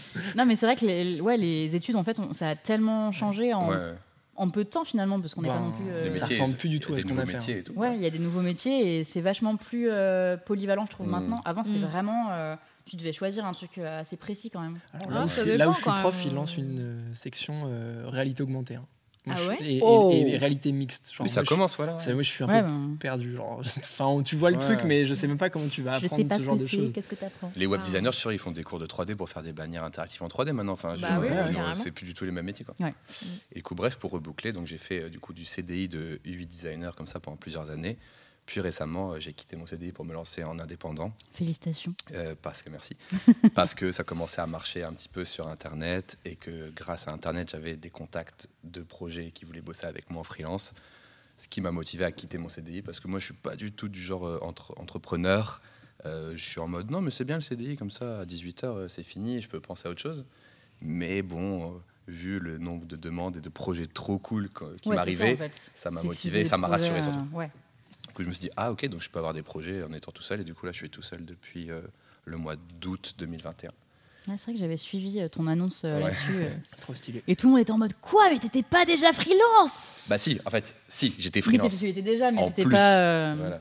Bah si, ouais, j'avais fait des aménagements au 4-5e Ouais. entre temps et tout, mais là, c'est vraiment être indépendant. T'as et fait le juste... truc hyper smooth, je. Progressif. Ouais, en fait, c'est ça, Ah non, t'as mais fait étape par étape. Ça se voit euh, que moi, c'était pas forcément ce que je voulais. Mm. C'est-à-dire, c'était pas le, le style de vie rêvé. Il y en a qui rêvent d'être freelance.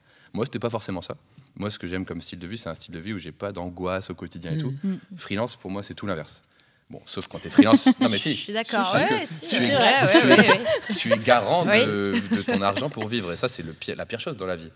Hon- Honnêtement. Attends, euh, fais gaffe parce qu'on va se mettre à pleurer nous dans deux secondes. Là, déjà, qu'il a- si. on nous a fait une chronique oui, de dépressif. Moi, je déteste prospecter et Ah ben. je touche du bois pour qu'un jour je sois pas en mode ah j'ai pas fait d'argent ce mois-ci, il faut que je trouve des clients. Je déteste ça. Mm. Je déteste et je trouve ça très stressant, très anxiogène et tout. Ah bah, de toute façon, ouais. Enfin, en fait, t'as as toujours ce truc. Euh, Voilà. Et je me suis, petite épée de Damoclès, quoi. je me suis toujours dit si ça m'arrive, je me suis toujours dit je retourne dans un CDI, tu vois, parce que Ouais. c'est pas ce que je veux pour Ouais. ma vie de tous les jours. C'est pas juste euh, une volonté d'être entrepreneur, d'avoir une entreprise, d'avoir d'être freelance. Non, c'est juste parce que les projets cool qui venaient d'Internet, bah, à ce moment-là de ma vie, il fallait faire ça pour les Mm. faire. Mm. Si ça change dans trois ans, je verrai pas ça comme un échec, tu vois. Ouais. Là, si cette année je fais moins d'argent ou si je fais plus assez d'argent, je, je réfléchirai, tu vois. Mm. Mais bon, le, le tout c'était quitter mon CDI pour faire les nouveaux projets cool qui sont plus autour de la création de contenu, de bosser avec des créateurs et sur des projets un peu différents aussi parce que dans ma carrière, je sais pas si vous savez, mais dans le nord de la France, il y a beaucoup de, de retail, de e-commerce. Ok, des non, je clients. pas du tout. C'est ce qui prédomine en tout cas dans les, dans les, dans les entreprises qui ont de l'argent pour investir dans le design d'interface. Et ce qui fait qu'au bout d'un moment, tu as fait le tour, tu as fait Decathlon, Leroy Merlin, tu as fait euh, La Redoute et tous ces clients-là. Écoute, tu fais beaucoup de e-commerce. Donc moi, je kiffe, en vrai, je kiffe. Tu places des petites vidéos en même temps. Après, je leur plante une épée dans le dos quand, Quand c'est quand je m'en possible. vais. Mais non, blague à part, c'est juste que l'e-commerce, j'adore. Mais après, voilà, il y avait des nouveaux projets, genre euh, faire un jeu pour un streamer, euh, faire l'identité graphique, machin. Donc, on, on va montrer, des, on va euh, montrer des images, mais. ah ouais, oh là là. Non, mais- Voilà, donc euh, je sais plus quelle était la question, mais Euh, bonjour. C'est moi. Bah, le, le sondage est fini. Donc, Le qu'est-ce que sondage le est design fini. interface Ah, C'était- voté. C'était 76%. euh, Of course, on connaît le design. euh, Eh, vous êtes pas abonnés à ma chaîne, les autres ou quoi euh, Il y en a, il y en a 30, euh, une vingtaine qui sont pas, qui sont pas abonnés. Euh, Il y a Erika. mhm, Mhm. Qui mhm, c'est? Qui nous dit dans mon cas étonnamment j'ai trouvé de la sérénité dans le freelance travailler en entreprise était une pure angoisse en fait c'est ça c'est chacun son Chacun son- ouais t'as ton degré de truc que De- tu peux de tolérance. curseur, ouais. En fait, je comprends, mais euh, oui, si, l'entreprise, des fois, c'était pas cool d'y aller, vraiment, tu vois. Ouais. Mais tu te dis toujours, au moins, le salaire, il tombe toujours fixe. euh, à, la, à cette heure-là, c'est terminé. Et euh, quand tu es un peu senior, tu sais, quand tu as fait le métier 10 ans, tu arrives à organiser ta journée, même en CDI, même si c'est pas top, pour finir tes trucs dans les temps. Et du coup, ça te laisse du temps pour passer des bonnes journées quand même, tu vois. Et, Faut- du, faut être et honnête. du coup, maintenant que tu es indépendant, est-ce que tu arrives à Blue Parce que moi, du coup, quand, quand je- j'en parle, souvent, je dis je suis, euh, je suis un indépendant avec une vie de salarié. Genre, c'est 8h, 18h, euh, avec les week-ends libres et tout. Oui, oui. T'arrives à. Ou peut-être. Comme c'est le début, c'est toujours un peu compliqué. oui, oui, T'arrives voici- à avoir ça ou pas? Je fais mes horaires euh, fixes, Ouais. mais je voudrais en faire plus parce que c'est infini le truc. En fait, en fait j'ai cette angoisse maintenant, c'est que ma to-do list, elle s'arrête jamais. et que, en plus, comme je découvre le métier, bah, je dis ouais, ok, ce projet-là pour euh, novembre et puis celui-là pour décembre. En fait, pas du tout. tu vois ce que je veux dire? Parce Ah que ouais. c'est la première fois que tu fais ton chiffrage tout seul. Alors quand tu étais en CDI, tu étais là. Ouais, c'est pas fini, bah du coup, euh, à lundi. Et monde disait à lundi. C'est pas fini. Bah, tu vois, t'as pas, t'as pas Ouais, d'angoisse. ouais, on. Et là, bah, t'es en mode. Alors, euh, bon, bah, on va Ah, travailler plus vite. Celui-là, il est en retard. Mais moi, il y a celui-là qui euh, tu vois, commence. je, je me mets des horaires à peu près fixes. Moi, mes horaires, ça mais en soi, en fait, euh, t'as toujours un jour, euh, tu vois, une fois de temps en temps où ça va déborder. Non, Pareil, bien le sûr. week-end, moi, je me, mets, je me suis mis un truc strict où normalement, euh, vendredi après-midi, je bosse pas. Et le week-end, je bosse Ouais. pas. Mais en fait, il y a- il y, a des semaines où tu n'as. Enfin, tu peux pas, tu vois. Oui, mais si tu te mets Ça pas de limite, par défaut, tu travailles tout le temps parce que c'est c'est un puissant fond en fait. Mais c'est le fait de pas habiter seul c'est comme, que je c'est m'arrête. comme le, le temps d'écran. Alors, alors moi, j'ai ce problème, c'est que tous les deux, on travaille Hmm. beaucoup. Du Parce coup, que moi, euh, j'habite- j'habite en couple. Ouais. Du coup, moi, c'est cette raison qui fait que je m'arrête à heure fixe. Ah ouais, moi aussi. hein. Moi, j'oublie de manger quand je suis tout seul. hein. Quand je suis Ouais. tout seul, euh, je, bon, travaillons, quoi, parce que En genre, fait, c'est le truc qui m'embête dans ma tête. ouais. Donc oui, j'avoue, j'avoue, mais du coup, là, depuis que je suis freelance, je respecte mon 9h-18h, sauf Mm. le lundi soir où je fais un live jusqu'à 20h. Ouais, Moi, ouais, non, mais oui, ce truc avec les vacances, tu c'est vois, de me dire. famille qui fait euh, ça. Oui, c'est ça, ouais. Les vacances, si Grâce je prévois rien, genre si j'ai rien de prévu pour mes vacances, T'as envie de travailler. ben j'ai envie de travailler quoi. Et Mm. c'est pour ça qu'en fait je prends pas assez de vacances. Ah ouais? Bah, si je ne prévois rien, j'ai du mal à être chez moi, euh, Bah, viens chez rien moi. faire quoi. Ah, j'avoue que je commence, euh, Allez. Moi, je commence on à envier les vacances là, du coup. Ça y est, je. Bah, en fait, non mais Ah, c'est ça ça, le pire, c'est que j'ai très envie d'être en vacances, Mm. mais si je n'ai pas les moyens de planifier un truc, je vais me dire Oui. ah ok, faut que j'en prenne. Et en fait, quand j'y suis, je suis en mode ah, Oui, oui. Ah, il y a, il y a- Qu'est-ce que il tu y a- il y a fais trois jours de décompression où tu paniques, et après trois jours, tu commences à. ouais, mais après tu commences et après faut reprendre, tu vois, si Oui, tu prends une semaine. Ah, euh, faut deux même une semaine. Hein. T'as la première semaine où t'es en sas de décompression. Et la deuxième, c'est- t'es en roue libre. Mais il faut vraiment euh, un minimum. Ouais, c'est difficile. Moi, c'est aussi la première fois que je dois être garant de mes congés, mes pauses, mes vacances. Ouais. c'est très dur. ouais. Et en fait, tu te dis, euh, en fait, l'idéal serait d'avoir gagné assez d'argent par rapport à tes objectifs pour se dire, ok, j'ai gagné assez d'argent, du coup là, je suis serein. Mm. Mais bon, ça c'est le monde idéal, ça arrive rarement, quoi. De dire, tu as fait ton chiffre d'affaires trois mois à l'avance, et après, du coup, tu es en mode, bah, là, je peux prendre des vacances en étant vraiment l'esprit. mm, Bon, en tout cas, moi, je l'ai fait là. J'ai Mm. fait le chiffre que je voulais faire euh, en novembre à peu près, tu vois. Et je me suis dit, bah, je suis en mode chill. euh, Descendre, novembre, décembre. pomper. Alors si, j'ai pris un peu de boulot client, mais je me suis dit, bah, tu sais quoi, je vais bosser pour moi, en fait. Mm. Je- Alors, tu bosses quand même. du coup. J'ai Du rattrapé coup, ton en fait, j'étais quand même debout. Gros neuf mais- side heures. project, il Non, mais arrive Devant au vous, savez, les to-do list à rallonge, eh Ah oui, ben, vous les faites jamais, en fait. Et, et ben, c'est à ce moment-là, peut-être que tu te dis, ah, mais t'as envie d'en rajouter quand même. Mm. euh, Ouais, moi j'ai un peu ce problème, c'est qu'en fait j'ai plus qu'une to- j'ai plus une to-do list, j'ai j'ai six feuilles volantes, sais les petits carnets comme ça. Ouais. Oh non, la J'en ai six. avec les petites checkbox rondes. Non mais là. alors moi plus c'est euh, plus c'est sur papier, plus je le vois tous les jours et je suis en mode. Ouais, pareil, le papier, je Ah. trouve Je- ça. ouais, le vu que papier, j'écris, le papier, il y a le plaisir euh, de. Ok, ça c'est fait, je raye. Ah Ah, ouais. Raye le ça, truc. ça fait Mais Moi, j'ai que- l'angoisse de Ah, perdre le papier, tu vois. Mais sauf Ah, que moi, non, mais non, au bout d'un moment, si j'ai deux trucs de rayés, je trouve ça moche et du coup je vais reprendre un nouveau papier et je vais juste enlever les trucs des fois, est-ce que tu rayes pendant une demi-heure comme ça Non, par contre, parfois, parfois des fois, je, je, je mets des trucs que j'ai déjà fait comme ça. Je fais une petite case, je l'écris, je le raye Oui, direct. Ouais, moi Ouais. ça ça m'arrive ça, aussi. je le fais Vider le lave-vaisselle. S'habiller. Ah, ça. Se lever le matin, yes Ouais, mais ça fait du bien. Non, mais- mais juste le ça petit fait plaisir. c'est bon. Non, moi je le fais sur la note parce que souvent ça me vient à minuit et demi dans mon lit Ouais, en mode je oh. Ah ouais. Oh non, bah ouais. j'ai oublié de faire ça. il faut que je l'écrive sinon je vais pas dormir. Et en vrai, Ah, je c'est- comprends. tu l'écris tu t'endors après. Ouais, moi, ça, c'est le problème, c'est si je me réveille la nuit avec une idée, je j'ai tendance à me dire non, prends pas ton tel, sinon ça va trop te réveiller, tu vas pas te rendormir. Et en fait, tu te réveilles le lendemain matin, t'as complètement. Ah, moi, je Ah ouais, non, mais oui. Complètement. Non, faut la noter, Genre, faut moi, la je le sors, mais euh, du coup, je dors plus après. Ouais. Par contre, on est parti sur les angoisses de designer, Ouais, plus du tout sur Bastille. Ouais, il y a tout le monde qui est en train de dire respirer. ce que J'étais en train de me dire. Mais tout le monde est, tout le monde est chaud là-dessus. Moi, je vous le dis, coup, hein, Ça va pas du tout, au secours Sortez-moi de là trop Des de faux murs, c'est pas vraiment, c'est une prison Il y a une cage à côté. Il y a quatre chiens là. Du coup, c'est vrai, revenons-en à, à la question euh, principale. Est-ce c'est que tu peux nous expliquer ce que c'est que le design d'interface du Oui. coup? Oui. Com- Commençons par, par le début. Hmm, Pour l'expliquer en de courtes phrases, je dirais que du coup, C'est c'est. revenu, direct- c'est revenu trop, trop sérieux d'un coup, c'était incroyable.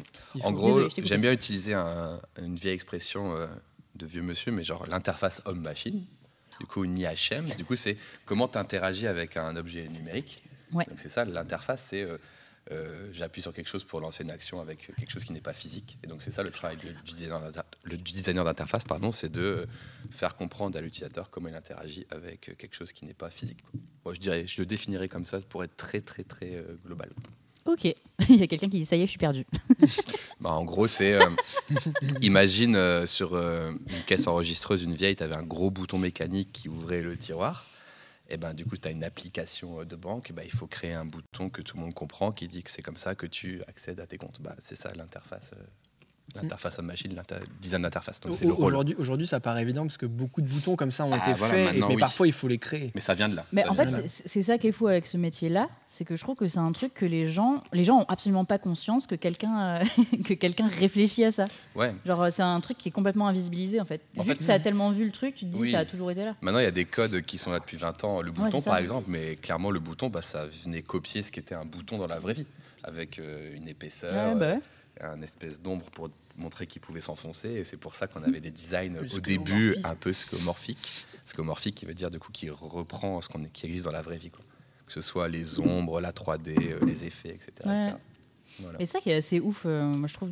Enfin, en fait, on est passé d'un truc où il fallait que ça ressemble à ce qu'on connaissait, C'est normal. ouais. mais encore aujourd'hui, tu vois, euh, c'est rare qu'on trouve des boutons euh, différents de plus en plus, mais c'est quand même en- encore hyper. euh, En fait, ça s'est fait, du coup, c'était une transition douce. Au Ouais, début, bah, bah, pour normal, accompagner mais- les gens, voilà, le Mm. bouton, c'est un rectangle arrondi avec une 3D, une ombre et tout. Puis on enlève l'ombre, puis on enlève la 3D. Et Mm. puis au fur et à mesure, on éduque. Et après, il faut pas se mentir, il y a aussi des standards qui font que, bah, comme on le disait tout à l'heure Mm. dans le, le lissage des designs, etc., qui font que maintenant les utilisateurs sont de plus en plus éduqués. Donc on peut aller plus, de plus en plus à l'essentiel aussi Ouais. dans les codes Mm. qui disent ça c'est cliquable, ça c'est pas Et en cliquable, créa, etc. on peut aller plus loin aussi. Parce qu'il y a les codes qui sont Mm. posés, donc on peut les casser Voilà, et bah, après, aller à un cran. euh, Exactement. un cran. Voilà. Mais c'est ce qui est fou, c'est que quand tu prends, euh, quand tu prends un téléphone, genre, euh, maintenant les, les interfaces se ressemblent de plus en plus, je trouve. Ouais, tout à fait. Et genre, tu te dis, en fait, Ah ouais. euh, t'as un iPhone, un Android, et en fait, tu, tu vois la diff, mais c'est quand même. euh, Oui, raccroché, ça sera toujours le bouton rouge, quoi. Après, le truc, c'est que tu vois, on peut peut-être voir ça d'une façon différente. C'est qu'au début, bah, c'était nouveau. Mm. Donc, il y a des gens qui ont pris des pistes différentes. Et puis, juste, ça s'est lissé jusqu'à converger Ouais. jusqu'à la vraie bonne solution au final.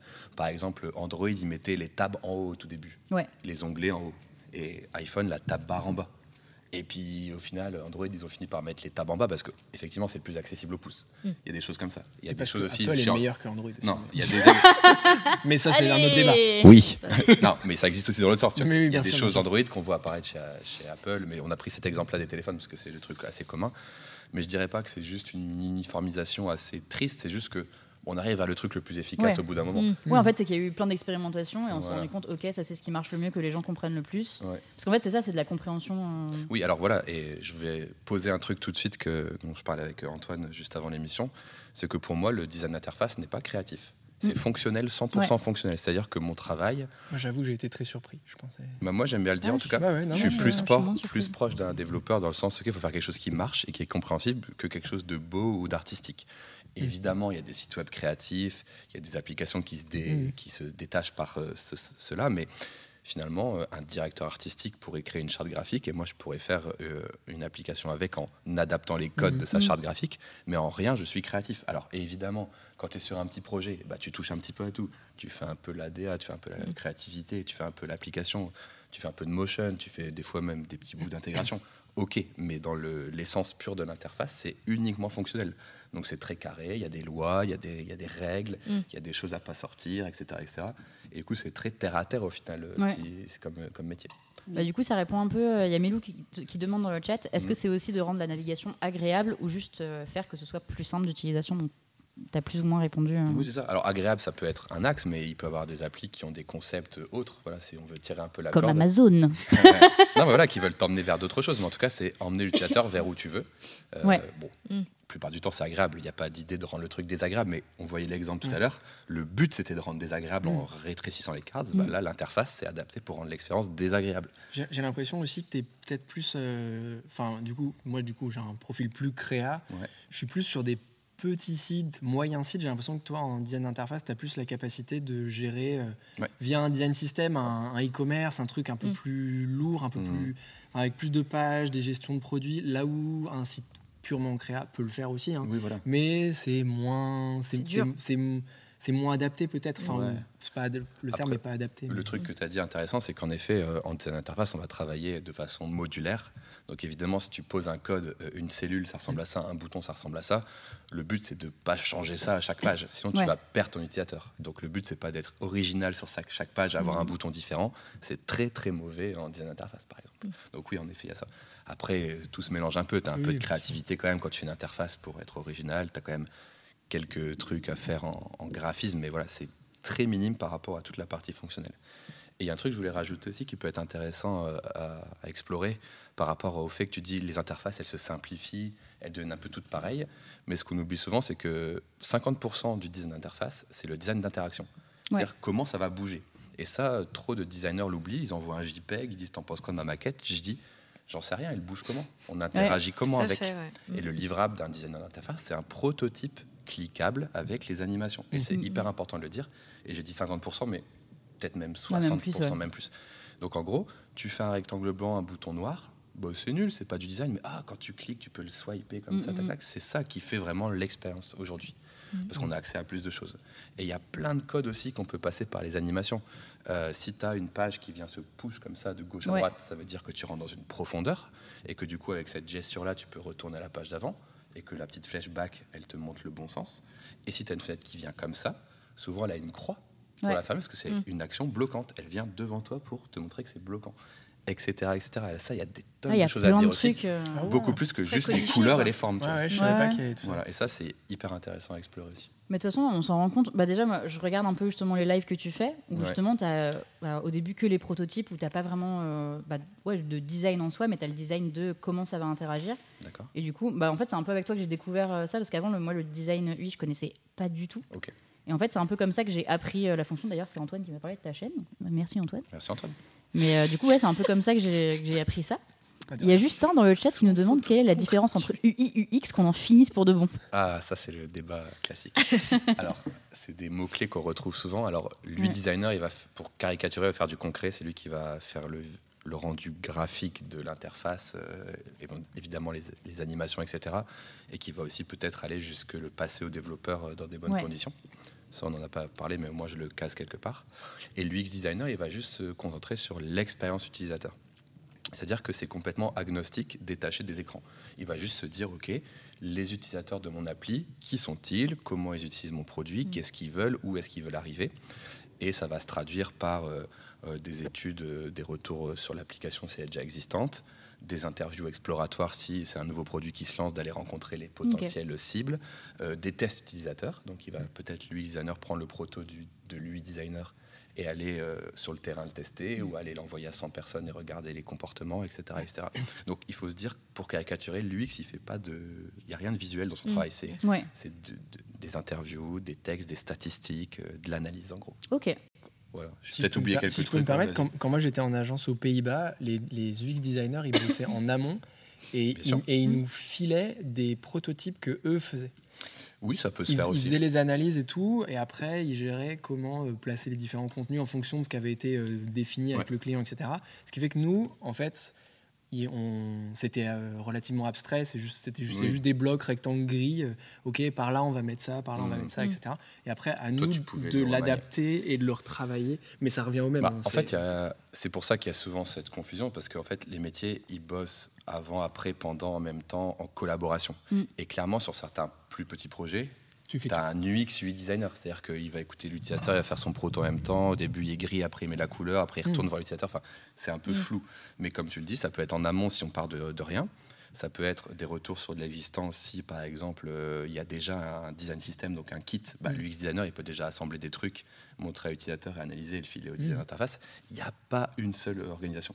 Bon, après, il y a plein de gens qui disent UX, UI designer, mais souvent ils sont quand même plutôt juste UI. Oui, et- ouais, ouais. Mais après, tout le monde est UX aussi à son niveau, dans le sens où tu fais pas une interface sans, euh, sans regarder Oui, ouais. l'utilisateur Ouais. dans tous les cas. Tu y réfléchis forcément, tu vois. Genre, tu peux. tu Ouais, sais, C'est un minimum. sûr, si euh, si Surtout que, comme on éduqué. disait, maintenant les codes sont assez établis, donc tu as une idée de Mm. comment doit s'organiser un site. euh. Et du coup, si on veut faire évoluer un peu le nom de ces métiers-là, ce qu'on va plutôt trouver, à mon sens, alors ça, f- ça fait quelques temps que je suis plus en CDI, mais à mon sens, ce qui pourrait être plus clair euh, pour définir les deux métiers, tu aurais product designer, donc Mhm. qui serait euh, lui designer, mais genre voilà un peu senior, tu vois. Mhm. Du coup, qui crée le produit. Donc visuellement, il y aura vraiment le produit qui va être créé, mais il a une, euh, une vision quand même. Il n'est pas débile, comme on disait. Il regarde quand même l'utilisateur de loin, tu vois. Il va pas non plus juste être en mode l'UX. Tu m'as dit quoi? Ouais, je fais ce que tu me dis. Et au niveau de l'UX, on renommera ça plutôt en UX researcher. Ouais, Ok, c'est ouais. ça, c'est un chercheur. pour, en euh, fait, pour euh, euh, souligner en fait ce qu'il fait. Ouais, ça rejoint. euh, Et dans mon équipe, nous on disait ça parce que c'était plus clair. Product Ouais. designer et UX researcher. Hmm. Voilà. Carrément. Après, tu peux niveler UX designer, c'est le junior, product designer, c'est le senior, etc., etc. Mais au moins là, euh, il y a une meilleure délimitation, je trouve. Quoi. Voilà. Mm. Mais ça rejoint un peu euh, bah, la deuxième émission qu'on a fait sur Eliocast, c'était avec une designer de service. Et du coup, passerelle. design. euh, Non, mais tout, se recoupe. Tout se recoupe. C'est incroyable. Designer de service, du coup, Mais, c'est. Oui, c'est du service, donc c'est pas palpable. C'est pas palpable, mais c'est euh, t'as du le côté euh, expérience. Du coup, Voilà. faire des recherches en fait. sur l'utilisation. Donc, c'est un peu la même chose, mais sur Ouais. d'autres euh, applications. Mais on peut dire un autre truc aussi, le mot designer est très trompeur. Ah, Les Mm. gens disent tu es designer, Ouais. tu fais des dessins et tout. Non, tu es designer, ça veut dire concepteur. Tu cherches une solution. La traduction, c'est Mais concepteur. le- en fait, le mot design. Il est pas bon, le mot design. designer. il- ouais. Un concepteur, c'est plein de Per- choses. en Moi, fait, c'est- pour ça que personne comprend le, le terme design. Moi, c'est pour ça parce qu'en fait, il y a tellement de choses. Bah, euh, tu l'associes à design produit généralement. Alors que c'est euh, un concepteur. Donc Mm. UX designer, c'est un concepteur d'expérience, mais il n'y a pas forcément de graphique dedans. Mais il y a un truc qui est pas mal, c'est de. Enfin, moi, du coup, je m'intitule designer graphique. Voilà. parce que, euh, tu fais. Parce le- que la designer, c'est chercher une solution à un problème tu donné. Et je réponds graphiquement à cette. Mais du coup, je trouve que ça. designer produit, designer de mode, C'est et du coup, trompeur. non, mais parce qu'en plus, bah, le oui et pire. non, parce que par exemple, designer de mode, il va chercher une solution Oui. à un truc, mais avec son domaine qui est la mode. Mais le commun des mortels, il Mais oui. traduit designer Voilà, oui, en oui. mode, bah, tu vois avec un Tu pinceau des- comme tu ça, fais des tu fais dessins. des, des robes. D'où la puis en question, plus, tu euh, vois, il y le a design, c'est dessiné. Product, Voilà, euh, donc. Enfin, tu vois, tu disais product designer et tu as aussi designer produit. Où, genre, là, Oui, ça c'est porte pire à confusion parce que c'est pas la même chose. Tu vois. Alors si, pour moi, c'est la même chose dans le sens où maintenant, euh, en web, en, en numérique, en digital, on va plutôt dire designer produit dans le sens où maintenant, euh, par exemple, tu fais Spotify ou Ouais. tu fais un truc, c'est plus que l'appli. Tu dois voir plus grand. Qu'est-ce que c'est Spotify en général pour les gens euh, Mm. sur, la- Mm. sur le web, sur leur table C'est pour ça qu'on dit maintenant on dit produit pour tout. Le produit Twitch, qu'est-ce que c'est? Comment on doit amener ça? Ok, par le visuel, peut-être par des campagnes, peut-être ça vient sur une appli, peut-être c'est des SMS. Enfin, tu vois, il y a tous les canaux de diffusion. Mm. Euh, J'ai l'impression d'être sur LinkedIn, attention, calmons-nous. Mais tu vois ce que je veux dire? Il y en a un qui va, fait, qui, qui va se lâcher là, sinon. Euh, J'enverrai les KPI bien sûr après l'émission, mais Non, blague à part, mais voilà, on dit produit parce que maintenant c'est on sort de, de l'écran, tu vois ce que je veux dire aussi. ce qui est assez drôle, c'est que pendant nos études, les designers produits, c'était des designers d'objets en fait. En C'est fait, des, c'est des mecs qui euh, répondaient Ouais. à. Et du moi, coup, t'es parti direct pourquoi pas, pourquoi pas Genre tu fais l'appli euh, Apple euh, euh, ou Amazon Echo. Oui. En fait, il y a le produit et du coup tu dois parler avec le mec qui fait le produit pour bien faire l'appli, tu vois. Et Ouais, donc mais c'est pour les, ça les maintenant- designers produits dans nos études, voilà. c'était des mecs qui concevaient des chaises, tu vois. Enfin, Ouais. genre, Oui. ils dessinaient des chaises, des tables, pas une enceinte connectée. Pas une enceinte. Mm. Bah, après, ils pourraient, mais ils auraient dessiné l'enceinte connectée, Mm. pas euh, la manière dont tu vas interagir avec. Alors que le bouton qui devient bleu sur l'enceinte connectée, bah, c'est peut-être un designer, un UX designer qui a réfléchi à comment on pouvait euh, passer des infos par une petite Ouais. lumière sur une enceinte connectée. Tu vois. Ouais, ouais, non, Enfin, je suis ouais, d'accord. c'est- maintenant, c'est tout mélangé. Je vous lis tous hein, dans le chat. euh, c'est juste que. Merci pour les on a, subs. On a beaucoup parlé. Oui, merci pour les subs. Mais c'est vrai qu'on a, beaucoup parlé. Il y avait une question notamment. Alors attends, il faut que je remonte. De Melou qui disait pour les sites e-commerce, est-ce que c'est pour favoriser, pousser à l'achat?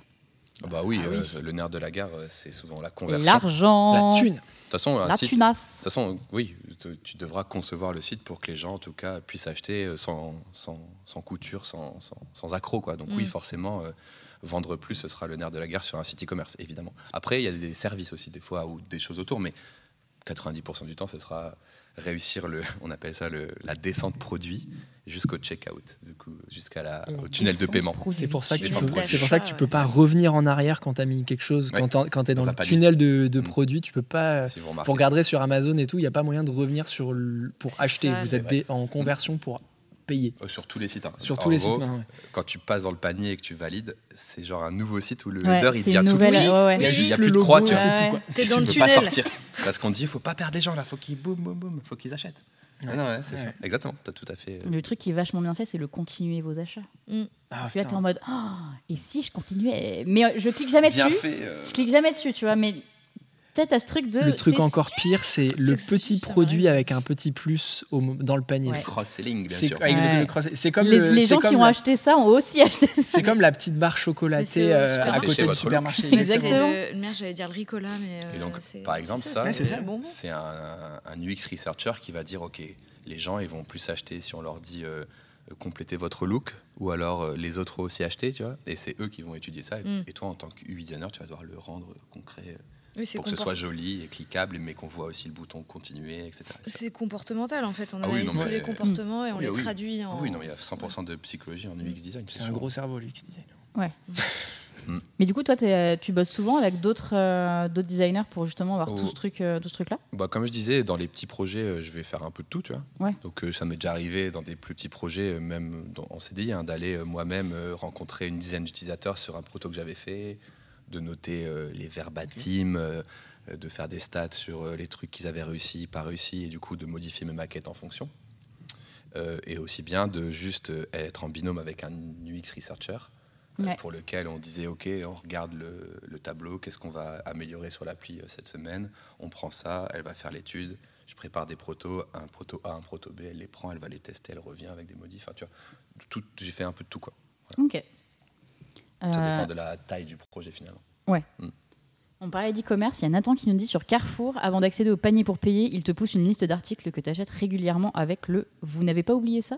Ouais Carrefour Drive j'imagine Euh, ouais, Ça, je me sens tellement. C'est je trop intrusif pour moi, tu vois. Je suis en mode Ouh là là, laissez-moi tranquille C'est vrai que le petit ça je chaud l'ai pas ajouté. Ouais, je trouve ça trop intrusif. un moi je suis entre euh, entre c'est c'est Normal. normal. et c'est pratique tu vois si, Alors, si c'est Pratique, Carrefour ouais, mais Drive j'ai que- j'ai ce truc un petit peu intrusif aussi de Ah, tu Bah, en c'est sais trop les- sur mes habitudes. alors dans ce cas-là, vous aimez pas qu'il y ait des chewing-gums à la caisse du supermarché Ah, c'est quoi ce touche produit au secours? C'est Ouais, mais- exactement la même chose. ouais, Ouais, mais non, il dit pas t'as oublié pour tout de le monde. Alors que là, prendre, tu vois, ils savent ce Ah, que ils tu achètes. customisent. Après, ça dépend ce qu'il y a dans. Enfin, ça dépend ce qui te push, quoi. Ok. Ça peut être. Mais souvent, euh, c'est bien poussé.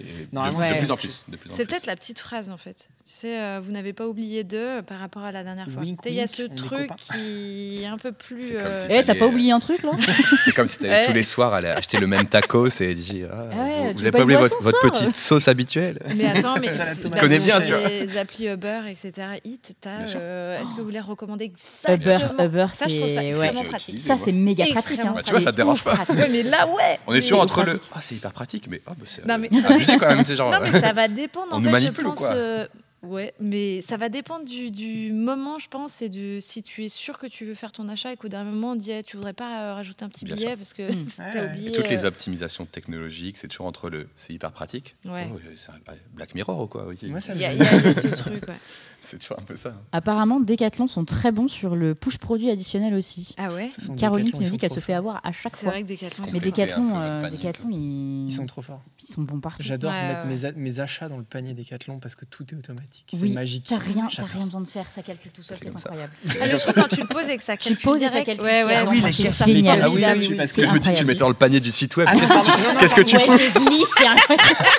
Ça paye tout seul. ah oui tu parles des caisses faut préciser quand c'est- même c'est- oui, pardon, dans ma tête c'était logique. Mais c'est parce Le que scan. ils sont hyper forts en Oui, oui. innovation et du ah oui coup, c'est sais, avec les trucs de, des Les puces, caméras ouais, et oui. les poids. Ouais. et le... Non, je crois qu'ils ont enlevé les puces euh, NFC. NFC. Et maintenant, c'est avec Je crois que maintenant c'est en fonction du poids et une cam. Ils ouais. reconnaissent et tu mets C'est impressionnant. Mais. Decathlon, ils sont bons sur plein de choses. Et euh, je rêve un jour de discuter avec le CM de Quechua sur TikTok. De qui je suis Oh c'est très précis. La marque, Decathlon. ouais. Non, bah, du coup, Quechua. c'est Quechua, mais du coup, sous marque euh, Decathlon. Ouais. Leur compte TikTok, il est, il est incroyable. Le, le CM, c'est- juste, tout est trop drôle.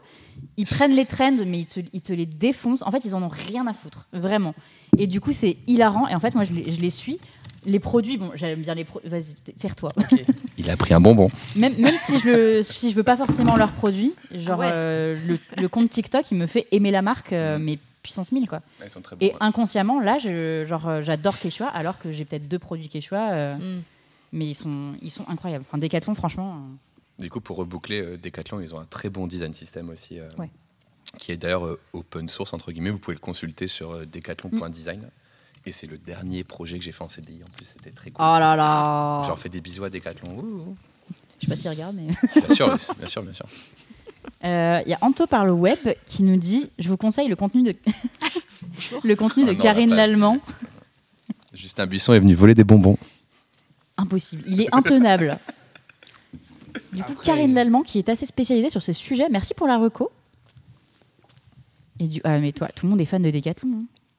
Ah, Les bonne- meilleurs, c'est la. SNCF. Ils font tout pour te ouais. dégoûter d'acheter sur leur appli. Oh À ce niveau, c'est de la parle science. Je crois qu'ils font partie des meilleures marques, j'avais vu, euh, Oui. de l'année. Ils sont dans les top 3 ou 5. Oui. Tu parles de cette application? Ah, magnifique. C'est vrai que fait... tu fais souvent des reviews sur euh, les nouveautés. Ouais, ça c'est venu Euh, beaucoup avec Twitch en- au final. Ouais. Parce qu'en fait, du coup, je le faisais sans prétention, on va dire. Euh, on me disait, ah, t'as vu, ils ont sorti un truc. Je dis, bah, venez, on regarde. Et donc, voilà, je découvre vraiment comme un, un nouvel utilisateur. En fait, je me, me mets pas forcément en mode euh, créatif ou DA. Je me dis juste, euh, voilà, je vais faire comme si j'étais nouvel utilisateur. Et je dis, ah, bah là, il y a le bouton, on le voit pas, ah, c'est trop petit, Mm, machin. Et du coup, les gens, ils aimaient bien. Et euh, de ce fait, euh, bah, j'en fais des vidéos YouTube maintenant. Euh, par rapport soit au contenu qu'on fait en live, soit des fois je fais des vidéos YouTube dédiées où j'essaye d'analyser des sites, mais j'essaye pas trop de prendre la voie de j'ai forcément raison ou tort et tout ça. J'essaye plutôt de bien, dire ouais. euh, Ouais. j'ai remarqué ça, vous en pensez quoi et tout et tout. Bon après il y a toujours des petites blagues piquantes parce que Mais oui, mais ça. parce qu'il faut. euh, Parce que- Voilà. mais Faut comme ça. Léna, Le Léna. Situation, elle a changé son site grâce à toi, peut-être. Bah, elle m'a mis un message en tout cas. Ah ouais? Euh, bah, elle a mis un commentaire pour dire merci. pour Elle a, elle a marché de ouf cette vidéo. Ouais, euh, Je- Oui, c'était très cool. Ouais. Bah déjà, c'était hyper intéressant. C'est- T'as sorti récemment celle d'Amazon. Je vous ai mis un petit extrait. Ouais, celle d'Amazon, elle a marché euh, incroyablement bien. Ouais, mais en même temps, c'est mainstream le fou, ouais, ouais. le sujet, il est il- genre tout le monde peut relate en fait. Mm, C'est mainstream parce que tout le monde connaît Amazon. Il y a énormément de gens qui veulent donner leur avis sur cette boîte euh, qui est très, euh, on va dire, euh, qui divise beaucoup forcément. Donc forcément, ça clique. Quoi. Puis la Minia, elle est au petit et le La Minia, est hyper euh, bon, donc les KPIs, ça La ressent. Minia, ouais. euh, c'est des semaines de travail. Laquelle La vidéo à quart La, d'heure. mé- la méta. Non, c'est trop Moi, des fois, je vois vos échanges sur les miniatures et je suis en mode oh, Bon, moi, je fais des miniatures, euh, Oh, voilà. angoisse. Il y a Yacine. D'ailleurs, merci Yacine pour les miniatures que tu fais parce que putain, sans toi, je serais un peu perdue. Ouais. Mais, euh, mais je vous vois parler des miniatures et je suis en mode Mais what? Mais, veux- ça a l'air d'être un sacré délire en vrai. hein. si tu veux l'histoire de la vidéo Amazon, elle n'était pas du tout prévue. Et euh, un matin, je me suis connecté sur le live de Ponce, qui est un streamer euh, gaming euh, classique et tout. Bah, pour je qui je, je travaille. je l'aime d'amour. Attends, je Ah, t'aimes bien Ponce toi Ah, mais j'adore Ponce. Et du coup, bah, je travaille pour lui, donc il m'a. Il, il Rien que dire ça, je travaille pour Ponce. Ouais, c'est stylé. ouais. C'est un peu stylé, j'avoue. Ouais, c'est stylé. Je travaille pour les fleurs. C'est ça, j'ai une très jolie fleur. Et euh, je dis quoi? Oui, du coup, euh, j'arrive sur son live, genre, je sais pas, 11h30, et ils disent euh, Ah, Amazon et tout, machin. Et du coup, je suis ah, vous parlez de- du XUI Ah, Bastien, t'es là, viens en vocal, tu vois. Je me mets sur Discord Ok. et instant, je suis en live euh, devant tout le monde, tu vois. Enfin, en vocal avec Puis tout le monde. lives de Ponce, euh, Et du coup, il me dit Oui, il y a du monde, ouais. il me pose la question euh, T'en penses quoi d'Amazon toi, C'est son métier et tout. Et en vrai, j'avais jamais vraiment réfléchi. Un petit peu, tu vois, je connaissais deux, trois, je m'étais fait deux, trois idées, mais j'avais jamais réfléchi. Et donc, je réponds, je dis deux, trois arguments, euh, le côté discount, euh, le truc, euh, Mm. la peur du changement, on discute. Des gens donnent leur avis dans le chat et tout. Et puis voilà, ça, ça se termine cool, euh, au revoir. Et après, je fais, ah putain, faut que j'en fasse une vidéo de ce moment parce que c'était un truc cool. Ouais. Mais c'était plus en mode pour l'archiver euh, dans, dans un, bon, un bon moment, tu vois. Et en fait, euh, je re- regarde un peu le replay et je trouve d'autres arguments, tu vois. Donc je réécris la vidéo, je remets d'autres arguments en plus, du coup, parce que je me suis posé sur le sujet. là, t'as eu le temps de réfléchir Et au du coup, truc. j'ai euh, mélangé le live et le- la vidéo. et J'ai publié. C'est vrai que j'ai Ah, fait mais le. c'est- la vidéo qui a le plus bien. marché de ma- mon année 2022, alors que je l'ai publié le 15 décembre. Pour te dire à Ah quel oui. point, Rien que euh, à, à quel point c'était. euh, ça a marché de fou. Donc très cool. Bah, visiblement, c'est revenu. Ça va revenir F5. Justin Buisson a marché sur la multiprise. voilà, désolé pour ce petit, euh, ce Putain, petit merde, contretemps. euh, je pense qu'on a trop parlé d'Amazon et du coup. Ouais, c'est ça.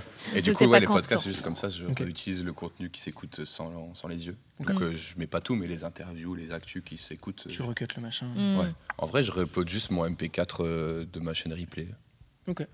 Euh, ouais. Ouais, ce qui est, ouais, c'est pas Après, mal. c'est pas du podcast euh, dédié, mais euh, ça, c'est pratique. Quoi. Tu Ouais, recycles le Mm. contenu Non, au final. carrément. Tu fais Oui. un. Ouais, on dit syndiquer le contenu, c'est-à-dire que quand tu crées un contenu, par exemple, par live Twitch, tu te dis il faut que je mette trois extraits euh, sur euh, TikTok, euh, sur Instagram et tout, Mm. et réutiliser au mieux ce que tu as créé en fait. C'est que- c'est mon conseil que je te donnais tout à l'heure. Il faut essayer de le poster partout pour Mm. mieux euh, réutiliser ton temps que tu as investi pour créer la matière première. La matière première, c'est le plus dur à créer. Ta vidéo YouTube, après tu fais un thread avec tes infos, après tu fais un Reels avec tes infos, et, et tu découpes chaque info en un Reels, etc.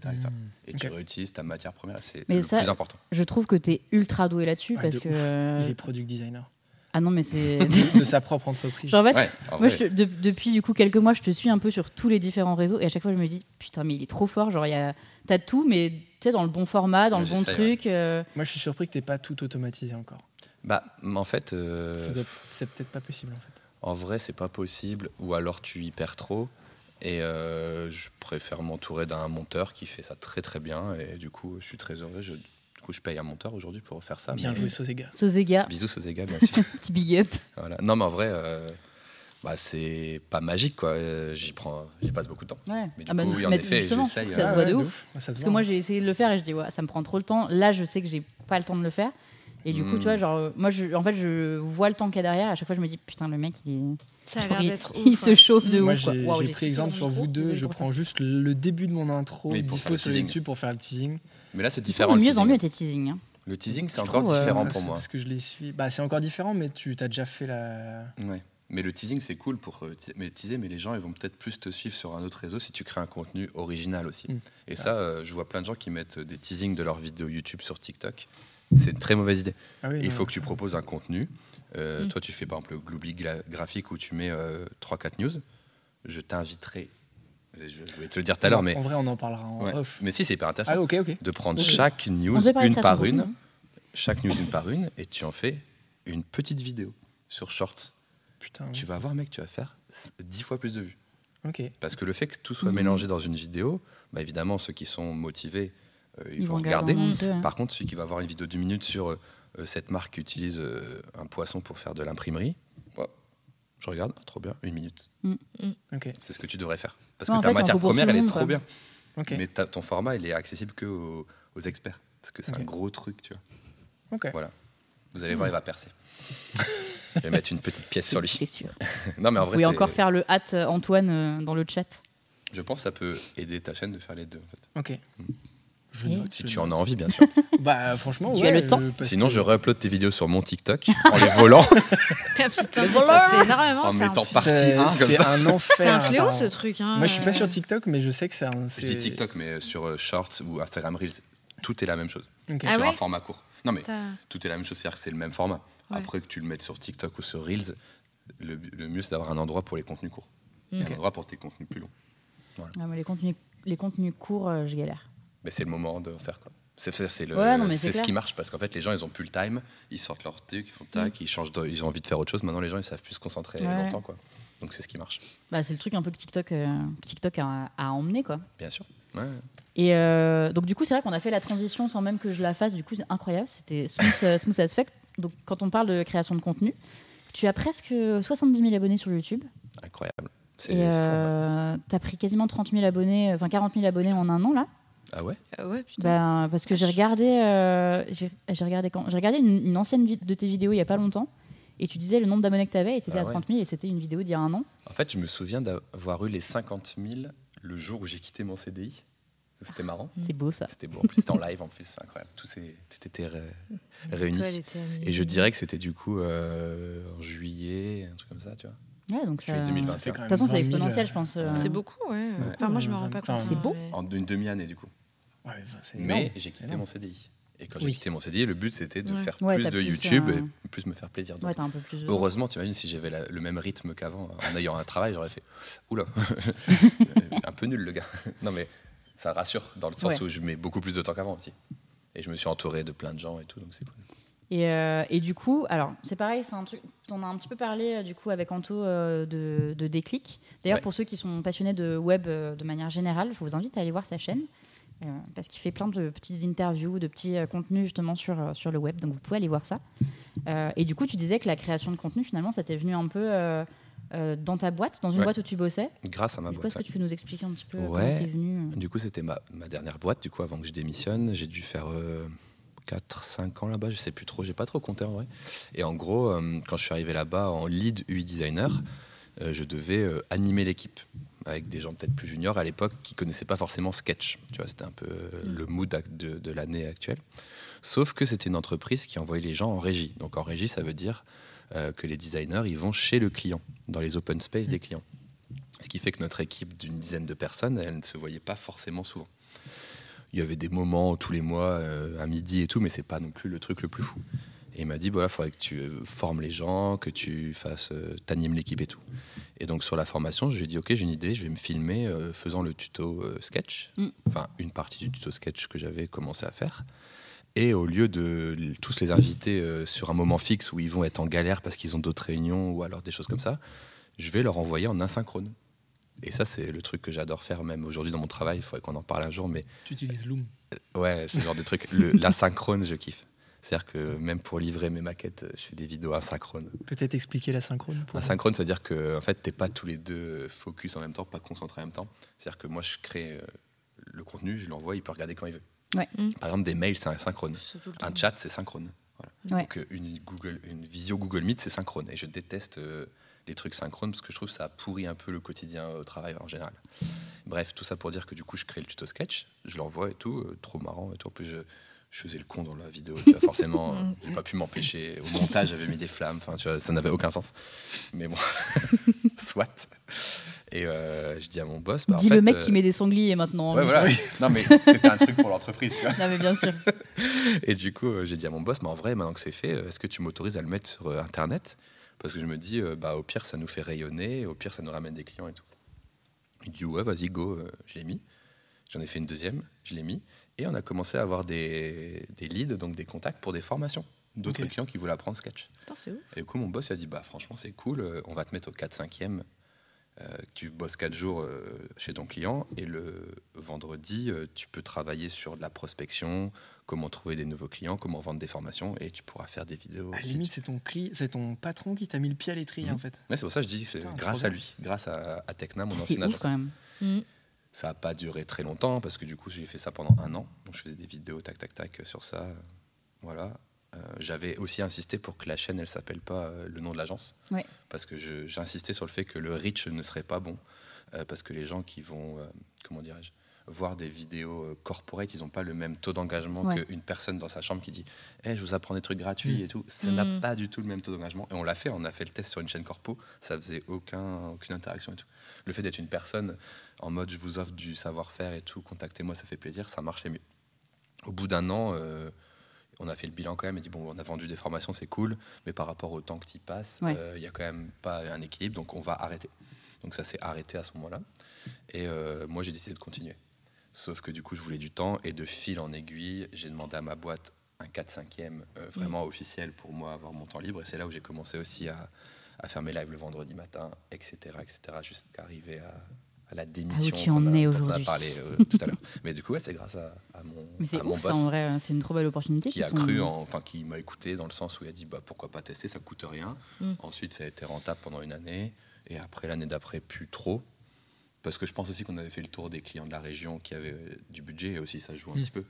Mm. Après, tu reçois des trucs qui n'ont pas de thunes par rapport au, à ce que. si Ah, j'étais freelance, proposes, si euh. j'étais freelance, j'aurais pu prendre. Mais pour une grosse entreprise, euh, ça correspondait plus. Donc ça s'est arrêté tout doucement. quoi. Voilà, mais c'est trop bien. Et encore merci à eux. Ok. Et euh, on finira là-dessus, mais c'est vrai que tu as fait du coup, euh, donc on en parlait rapidement tout à l'heure, Ouais. tu as fait euh, du coup, parce que vous voyez à l'écran, euh, toutes les emotes euh, du maître des fleurs et tu as fait du coup euh, toute l'interface.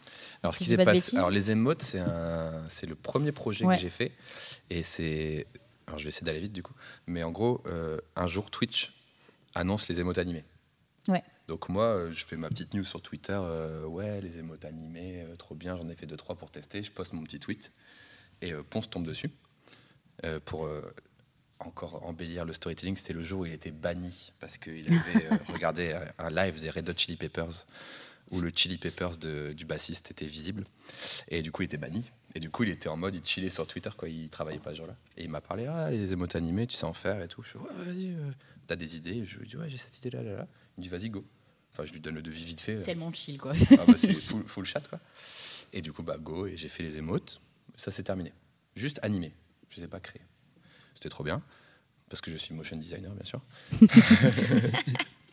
et bref, et euh, après, plus tard, euh, Il y a eu le Maître des Fleurs qui est sorti, donc site qui était assez sommaire, euh, qui Mm. avait été juste implémenté avec des composants de base par le Si on- développeur. Si on peut juste euh, expliquer pour ceux qui connaissent pas du tout Oui. Ponce, le Maître des Fleurs, c'est un jeu en fait de culture générale où vous allez avoir des questions, vous avez trois vies, et en fait dès que vous perdez, vous perdez une vie, et le but c'est évidemment de garder toutes vos vies et d'être euh, le very best. C'est tous les mercredis après-midi, Mercredi, lin- jeudi Lundi, je crois. lundi. Ouais, lundi. Attends, moi j'ai joué cette semaine, je c'était. Ouais, était, euh, peut-être lundi. C'était son départ en vacances cette semaine, mais je crois que c'est le, la- le Je lundi. sais jamais. Ouais, bah, en fait, je crois que je joue tout le temps à des moments où il joue pas le même jour parce que cet été j'ai fait pareil, c'était un Ouais. mercredi aussi. Bref, regardez sa, sa progra.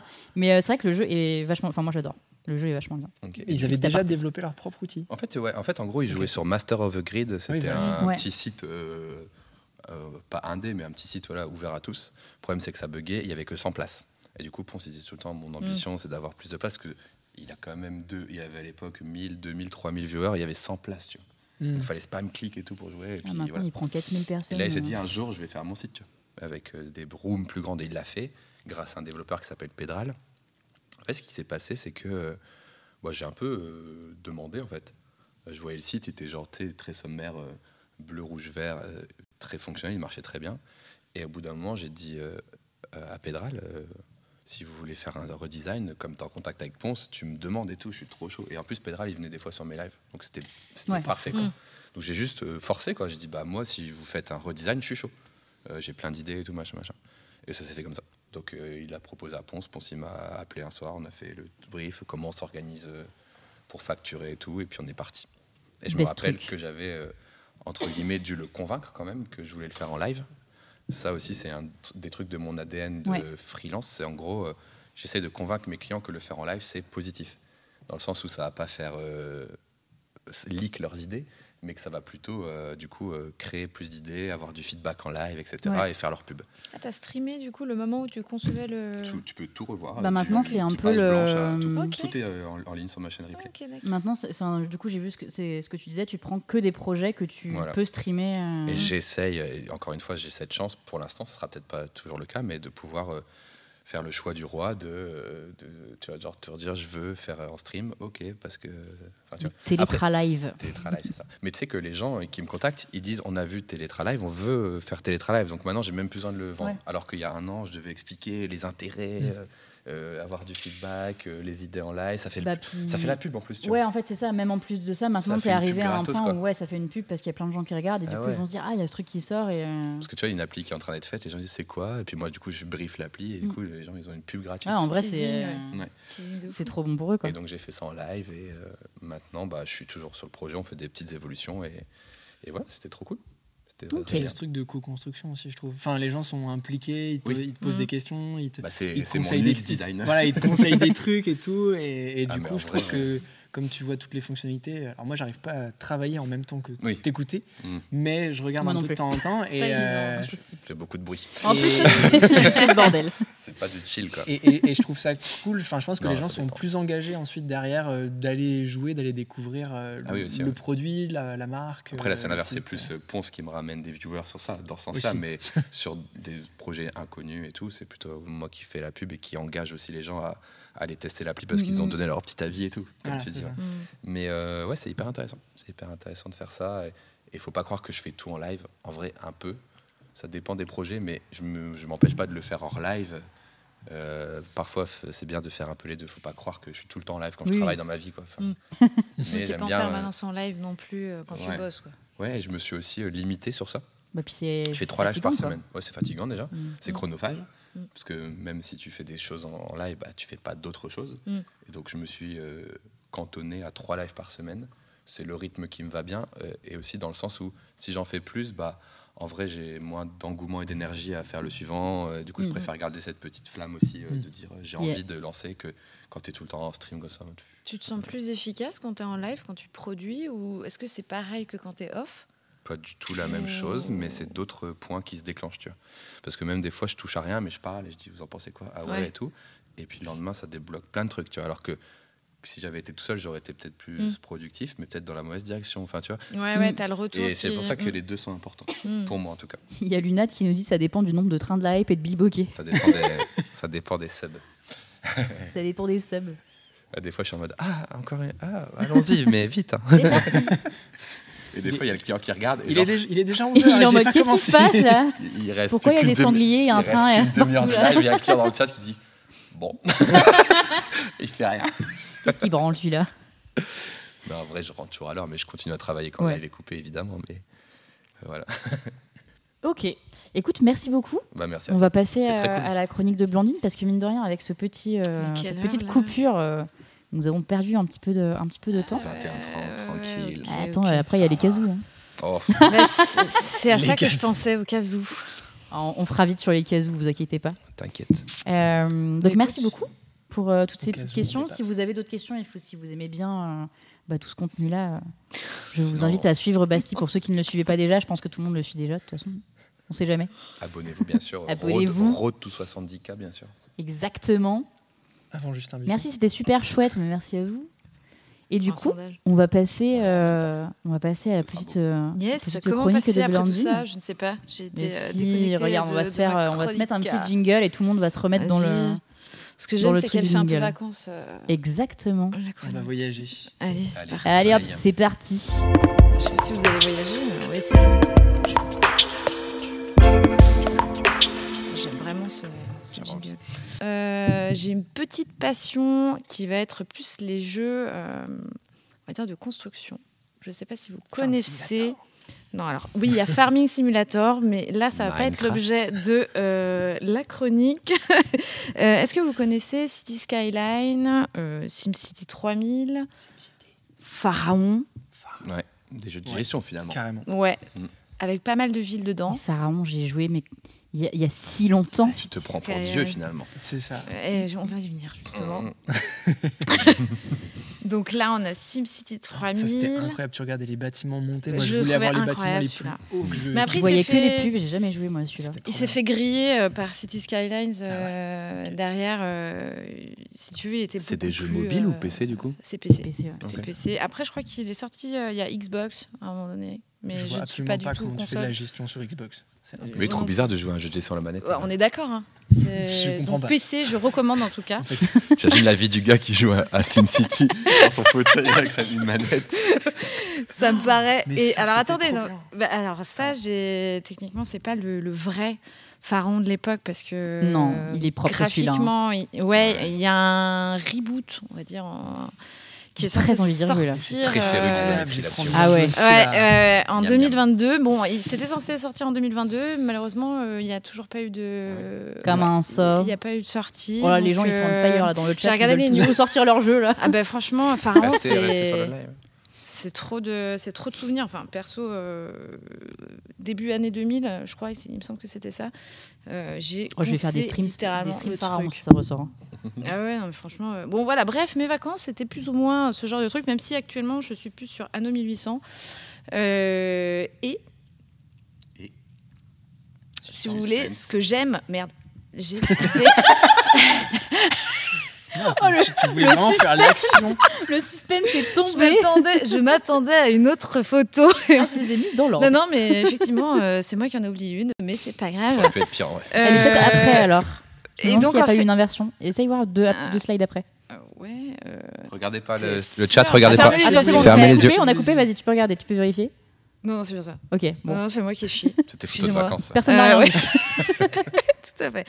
Donc, ce qui est cool avec ce genre de, effectivement, de jeux vidéo, c'est que ben, on peut se prendre pour Dieu euh, littéralement. On a un champ de, liberté, euh, alors plus ou moins restreint, ça va dépendre quand même des jeux, mais on a, euh, en termes de design, on peut aussi quand même s'éclater pas mal, parce qu'il y a un système évolutif aussi dans le jeu. Donc, tu pars sur des, bâtiments qui veulent être vraiment dégueux à quelque chose d'incroyable.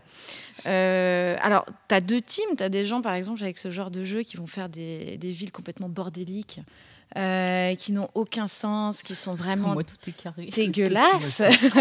Faut que tout soit Oh, bien mis, les mêmes trucs dans les Ah non, mêmes mais je te comprends. Il y a la deuxième catégorie du qui va essayer avec le sbeu.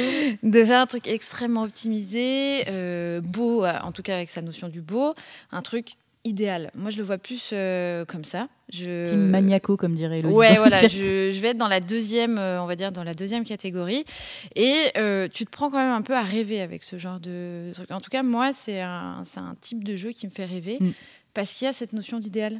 qui, qui entrent en compte. Alors je pense qu'en tant que designer, peut-être que ça joue, parce qu'il y a ce truc créatif euh, Mm. finalement qui, qui débarque. En plus, vous avez bien entendu des add-ons, des choses comme ça, où vous pouvez customiser au niveau du design, notamment avec un, un jeu comme City Skyline, où là, vous pouvez carrément faire des quartiers parisiens, vous pouvez faire des trucs de fou.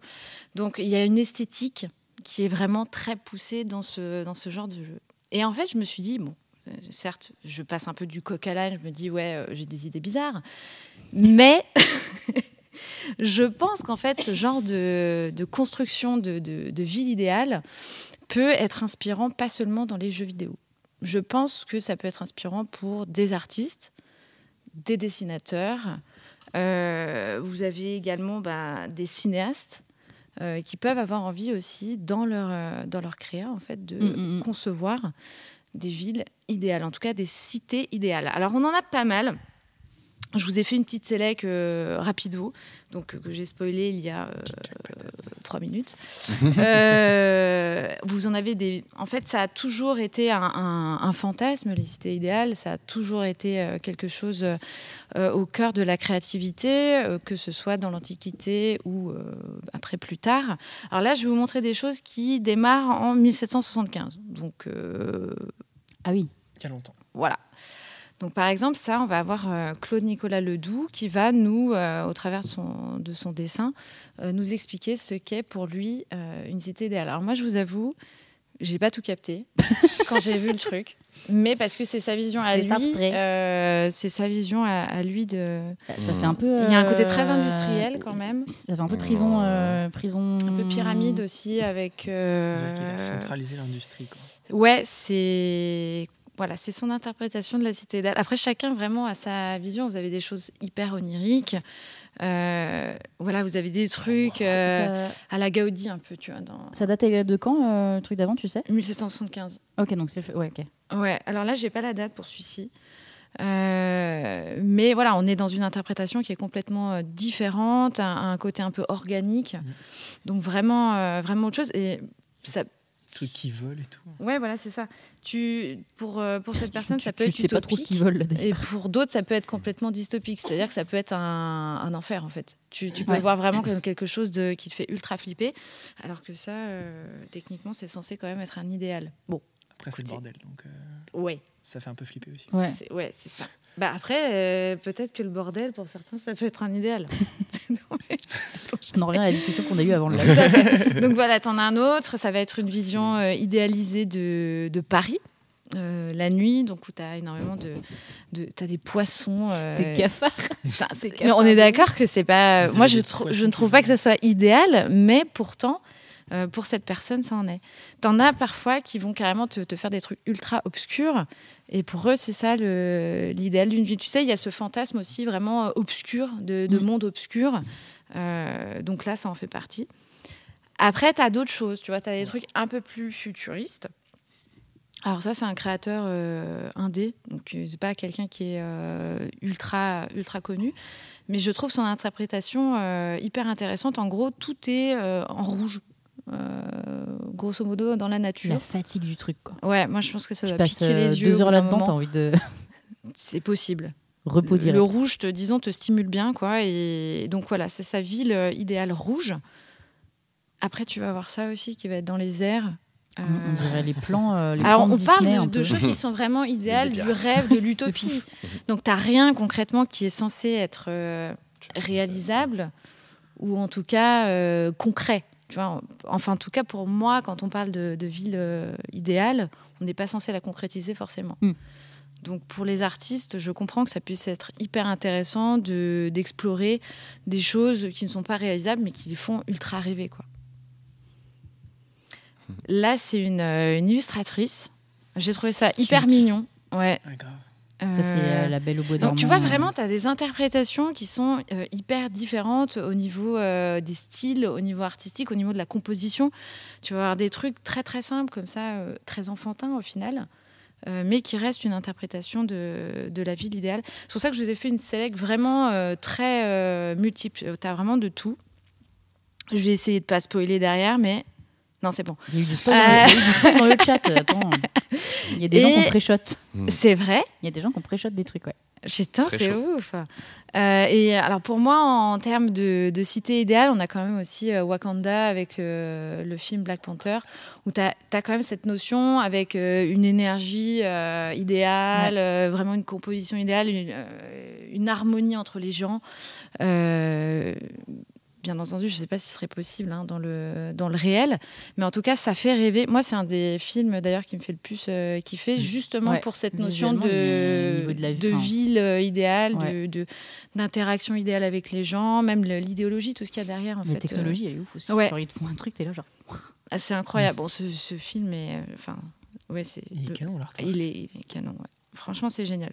Donc voilà, là, je vous ai fait une petite sélect de, bah, de, de ce, ce qu'inspire en fait euh, la notion de cité idéale et à quel point on peut la réinterpréter un nombre de fois incalculable. J'ai failli mettre le cinquième élément aussi, Euh, mais je me suis dit non, parce qu'en fait, la qualité des images était vraiment dégueulasse. Euh, donc, euh, j'ai- voilà, je, ne- l'ai pas mis, mais ça fait aussi partie de ces, par exemple, l'île paradisiaque que tu as dans le, dans le cinquième élément on est censé être sur une cité un peu euh, idéale, le paradis en fait aussi.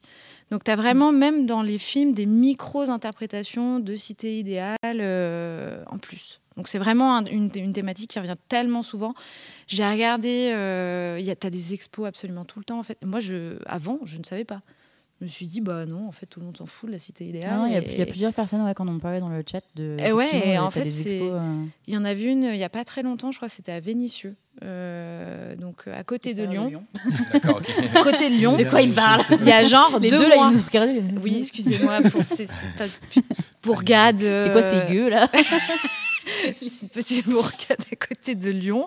Euh, mais il y a deux mois, il y avait vraiment un truc extrêmement euh, important autour de ça, avec une, une visite de, bah, je, vous dirai après, euh, de deux choses euh, autour de Lyon euh, qui, sont en relation avec la cité idéale. Donc c'est vraiment un sujet qui, euh, euh, est important qui va même être important au niveau éducatif. Parce que je me suis en fait euh, aperçue que au-delà de l'aspect artistique, de l'aspect euh, inspirant et créatif, il y a aussi un côté euh, idéal pour euh, les jeunes d'aujourd'hui. Parce qu'on est dans un monde actuellement qui peut être un peu anxiogène pour les nouvelles générations, en se disant euh, où est-ce qu'on va, oui, avec l'écologie, avec tout ce qu'on vous bombarde un peu dans tous les sens. Et du coup, on a, oui c'est ça, on a euh, par exemple euh, en Suisse, alors je crois que c'est le comté, on dit comté de Fribourg. Donc c'est euh, en fait, il me semble qu'il y a pl- plusieurs comtés en Suisse et donc un comté où la- l'association trop mal. ouais, moi aussi, quand j'ai dit ça. J'arrive pas à m'en défaire. Il y a l'association Ville en tête, donc dans le comté de, de Fribourg, qui va proposer à des enfants euh, à l'école entre 8 et 12 ans de justement parler de- de- du concept de ville idéale. Alors autant dans l'aspect esthétique que pour le coup dans l'aspect euh, humain, euh, production, etc. Comment en fait ils verraient la cité idéale, leur cité idéale. Et je trouve ça assez génial parce que ça permet quand même de, pour eux d'avoir une, une vision plus positive de Ouais. demain et eux-mêmes peut-être de commencer à euh, agir, faire des choses en fait euh, et pourquoi pas peut-être reprendre un peu le contrôle parce que c'est vrai qu'avec tout ce côté, tu as l'impression que tout tombe dessus et que tu n'as absolument aucun contrôle, ce qui est euh, parfois quand même beaucoup vrai. Mais tu te dis, et si j'imaginais ma, ma cité idéale, est-ce que je pourrais pas quand même apporter euh, quelques solutions à ma manière pour contribuer justement à quelque chose de plus positif, à un monde meilleur. Bon alors, euh, cité idéale, bien sûr. C'est beau ce que 8, tu dis. 12 ans. Non mais Je suis pas, je suis pas 100% sûr de ce que je vais raconter, mais euh, j'ai un copain qui m'a parlé de la fresque pour le climat. ouais. Et je crois qu'il y a des ateliers que du coup j'aimerais bien faire où tu euh, donc il y a une sorte de médiateur qui présente l'atelier et après je crois qu'en petit groupe de- d'une dizaine de personnes, un peu moins peut-être, Ouais. tu, discutes de comment tu vois euh, les améliorations pour Mm. la ville et plus largement pour l'écologie, etc. Ouais. Mais il y a cette idée de euh, penser des solutions pour Mm. agir et euh, améliorer son quotidien, euh, C'est ça. etc. etc. Enfin, je Yeah. trouve ça cool. Il y a Anto qui bien. nous dit après, au-delà de l'aspect structurel, ce qui définit souvent une cité idéale, c'est avant tout les humains qui la composent. non? Bah ouais. Et c'est bien là aussi le problème. je pense que le, le souci vient de là. C'est c'est là qu'en fait, euh, bah, on va le voir plus tard, euh, la réalisation, quand on passe du coup du rêve à la réalité, parce qu'il y en a qui, qui, qui ne se contentent pas d'un dessin, du coup, euh, qui se disent euh, je veux euh, construire ma cité idéale, et là, bah, ça dérape. C'est- un truc dans le désert, par exemple. Par exemple, Par exemple, avec des miroirs. entre autres. Attendez, ne spoilez pas tout, merci. T'as tout spoil. Alors allez. attendez, avant de faire dans l'actu actu, euh, j'aimerais revenir sur des anciennes, on va dire, euh, cités qui ont pu exister ou qui existent encore, mais qui ne, où personne ne vit vraiment dedans. Euh, J'en ai une. Il n'y a pas un truc de Walt Disney? Ah non, je l'ai pas celui-là. Il avait fait Si. un concept de ville euh, mais je circulaire. Ouais. Si ouais, il y est. Ah ouais? Oui. Ah ouais, c'est un truc de fou. Attendez. Alors attendez, attendez. spoilez Je croyais que c'était un Attends, jeu, c'est pardon. trop, là. Je l'ai a une question pour un Ils font champion pareil dans le chat, là, tout le monde est en train de, truc. Ok, j'en ai que deux, donc je vous le dis. La première, c'est euh, la cité idéale de Le Corbusier qui. Of euh. J'allais dire de Google au début. bah, franchement, c'est pas loin. J'ai l'impression qu'il y en a partout des cités Corbusier maintenant. Bah écoute, on a à. Marseille, t'as la cité merveilleuse, je crois. Ah oui, c'est ça. c'est un bâtiment plus que vraiment Oui, un- non, t'as raison. Ok. une, les couleurs, une ouais. cité Oh, le Mont idéale. Saint-Michel, quelqu'un du Mont Saint-Michel. Comment ça, Ça, Mont Saint-Michel Comment ça? Bah, En vrai, cité. euh, en vrai, si tu sors pas du truc, Ouais. c'est bon. Donc là, tu, tu as... euh, alors, il faut quand même contextualiser un peu le truc. Là, pour le coup, c'est quelque chose qui était de l'ordre du public. Euh, C'était le maire donc, de Firmini qui, euh, à une époque où il y avait un, afflux d'habitants assez important, s'est dit euh, on va essayer de repenser euh, Firmini, en tout cas de créer une cité idéale. On va pouvoir apporter à la fois une solution au niveau du logement, mais plus le rendre plus attractif. Donc, il a fait appel à qui? Euh, À Le Corbusier, qui à l'époque était hype. Voilà, c'était euh, c'était le moment, son moment de gloire. Euh, donc, il a conçu à sa manière euh, une cité idéale. Donc, vous allez avoir donc une partie habitation, une église, donc qui est la chose qui est euh, en bas de l'écran. J'ai visité cette église, oui, c'est sympa, Mais. mais mais c'est spécial. Ouais, bah, C'est- c'est- t'es- tu, sais, tu sais pas où, trop où te foutre euh, dans cette église, je trouve. C'est lui qui a fait un truc. euh, Il y a une cité où genre tout est pensé pour que tout soit à moins de 10 minutes. Enfin, il y a un genre il y a un rayon autour de chaque habitation et du coup, il faut que tu aies une école, une église. Bah, normalement, c'est tout dedans en fait. Enfin, Oui, c'est vraiment. c'est ça. euh, ça. Ouais. Alors, il n'y a Des pas écoles tout. là-dedans? Bah alors attends, justement, il a mis une école maternelle sur euh, le toit. Oh, Yes. merde, J'ai oublié de la mettre, jamais où. Toit terrasse, Ah, où. très sécure. Ouais. Très sécure. Euh, il avait mis un complexe sportif, donc euh, voilà l'idée que tu puisses te dépenser quand euh, tu sors du taf, donc tu vas directement dans ton petit stade. Et tu avais aussi la maison de la culture où tu avais des spectacles, euh, voilà, des représentations, etc. Mais ça s'arrêtait plus ou moins là. Aucun PMU, quoi. Aucun PMU. Ah, Rien pour faire du pari. je crois qu'il y avait des- Dans certains, il y avait des coiffeurs ou des trucs comme ça, là, des, Bah, petits, des commerces de. Ouais. Des tout petits co- T'as commerces. des petits commerces, mais si tu veux, le, le, le, le centre, l'épicentre du truc, c'était vraiment, euh, c'était vraiment ça. Donc ça a été une. de fou, quoi. Mais Ouais. tout tout est là-dedans, genre il y a dans le bâtiment. Bah en fait, c'est Genre une. t'as le travail au 6, euh, l'appart au Ah, 4. tout le monde travaille euh, Non, non, à, les gens, en à fait, l'école euh, maternelle, de toute façon. Bah, tu, techniquement, tu es censé être en interaction ouais, directe avec, Ça, mais il t'es faut quand même savoir sportif. que as t'aimes 414 pas tes apparts voisins. là-dedans. euh, Ah ouais. Donc à un moment donné, euh, une bah, petite souris dans une cage. tu quoi. te doutes Bah ouais, fou, que bizarre. ça fonctionne pas. Mais t'as une couleur. Voilà. Et T'as une couleur sur ta porte. C'est bon. Merci. Est-ce que euh, je ne sais pas. Bref. Ok, Mais c'était un modèle. Donc ça a été inauguré en 1973, cette chose-là. Donc il y avait quand même 414 logements. Donc c'est... Je trouve ça trop bizarre qu'il y ait une église en 73, en vrai. C'est trop bizarre qu'ils aient mis une église. Bah écoute.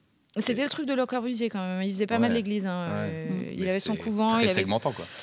Oui, bah, il avait un parti pris. Ouais, ouais, ça se voit.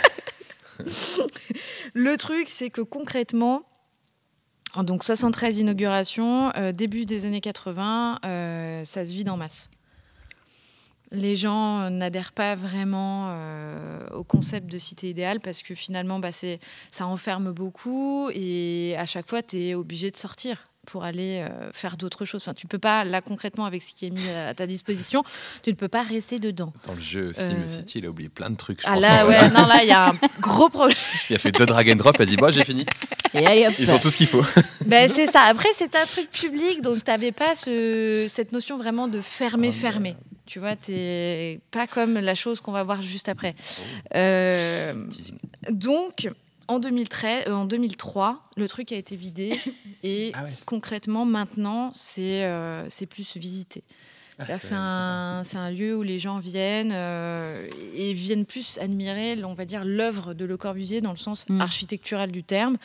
Euh, Bah, les églises, j'ai un doute sur euh, si c'est Firmini que j'ai visité ou pas. Moi, c'est celle qui est à côté de Saint-Etienne, donc c'est peut-être pas la même. Ouais, si, c'est ça. c'est Firmini. Tout En fait, l'église, c'est devenu. euh, Enfin, t'as un musée juste à côté, quoi. Oui, c'est ça. Donc, Exactement. t'as une- Genre, t'as le shop et tu rentres dans l'église. tous les Oui, t'as- c'est ça, tu as le shop et tout. Euh, vraiment, les apparts, pour le coup, je, enfin, quand j'y suis allée, je crois que c'était habité. Tu Ah ouais peux pas visiter par contre, euh, Ah bah techniquement les. Alors, en fait, les- alors, alors, je, je suis rentrée. Alors, là. techniquement ils les ont vidés. Euh, ils les ont vidés. euh, normalement, il y a. Ah, bah, je sais rien pas, moi, avec. je suis, ren- je suis rentrée dedans, moi. Personne. Par contre, tu as une université euh, de Saint l'université de Saint-Étienne qui va euh, occuper euh, en partie pour son master. Alors attendez, euh, son master métier du patrimoine, qui va investir les lieux. Mais euh, comment je suis rentrée, moi On les embrasse, bien sûr. Par contre, tu peux visiter certains appartements témoins ou euh, des choses comme ça. Parce que nous, on était juste trois et on est monté. Il y avait des escaliers. On est Tu es entré dans- par effraction, la- Non. Salomé. J'ai regardé, il y avait de la lumière, les je suis lieux. rentrée. Donc voilà, donc si vous voulez, ce truc-là, bon, ça a tenu un temps et bah, ça a floppé. Quoi. Ça, ça a complètement floppé. Bon, alors ensuite, Dommage. J'ai une autre cité idéale, mais là, elle est vachement. euh, bah, franchement, moi, ça me fait pas du tout envie. hein, je vous le dis. euh. Ah Alors ouais, peut-être pour, que pour c'est. avoir regardé de près, du coup, j'étais en mode. Je me sens un petit peu oppressée. Ça C'est très bas de plafond en plus, des les couloirs. Oh, Les couloirs, en fait, ça Ouais. fait prison en fait. T'as des Ah ouais. euh, Après, ça fait très bar, euh, les, les immeubles bars, euh, Bah, so- fin quoi. 60, euh, HLM, début ouais. 70, quoi. où, bah, même à Lyon, t'en as en plein centre. Ouais, c'est horrible, ouais. T'en as un, un gros, euh, franchement, ça te donne pas. Du Ouais. tout envie, quoi. Ça fait un peu boîte. euh, Petite cage à lapin. un peu. Mm. Bon, alors je vous en montre un deuxième. Ouais. Alors je ne sais pas comment ça se prononce. Euh, An entire city under glass. Voilà. Ah, Seaward. euh, euh, voilà. Seaward Merci. Euh. Donc là, on est sur un truc qui est aux. États-Unis qui est beaucoup, beaucoup plus what the fuck. Et euh, écologiquement, euh, un chouïa euh, discutable. Donc, ce truc-là, il a été euh, lancé, enfin, l'idée a été lancée en 1968. Il y a une corrélation quand même au niveau des dates. hein. Les, 60 les années 70, 70, il y a eu des dérapages au niveau euh, de- des cités idéales. Euh, Est-ce que c'est en lien avec euh, l'idéologie du moment où on s'était dit il faut qu'on se regroupe dans des endroits? Je, je ne sais pas. Mais il y en a vraiment énormément, en tout cas pendant cette période. Euh, donc celui-là, il a été initié en 68 en Alaska.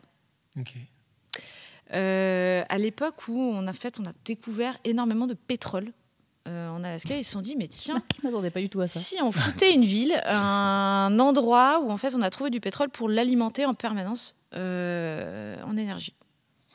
Quelle belle idée. Pour gaspiller tout le pétrole. Non mais attends, parce que Allez. Tout là, cramer, quoi. là, c'est rien.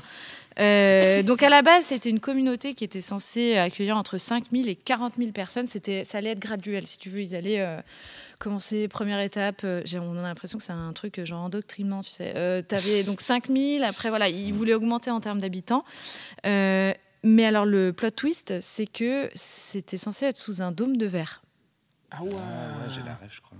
Un dôme de verre et un dôme de, enfin une ville qui serait donc euh, Games, quoi. En bulle, quoi, ouais. ouais, maintenue à 20 degrés Center Park. en permanence.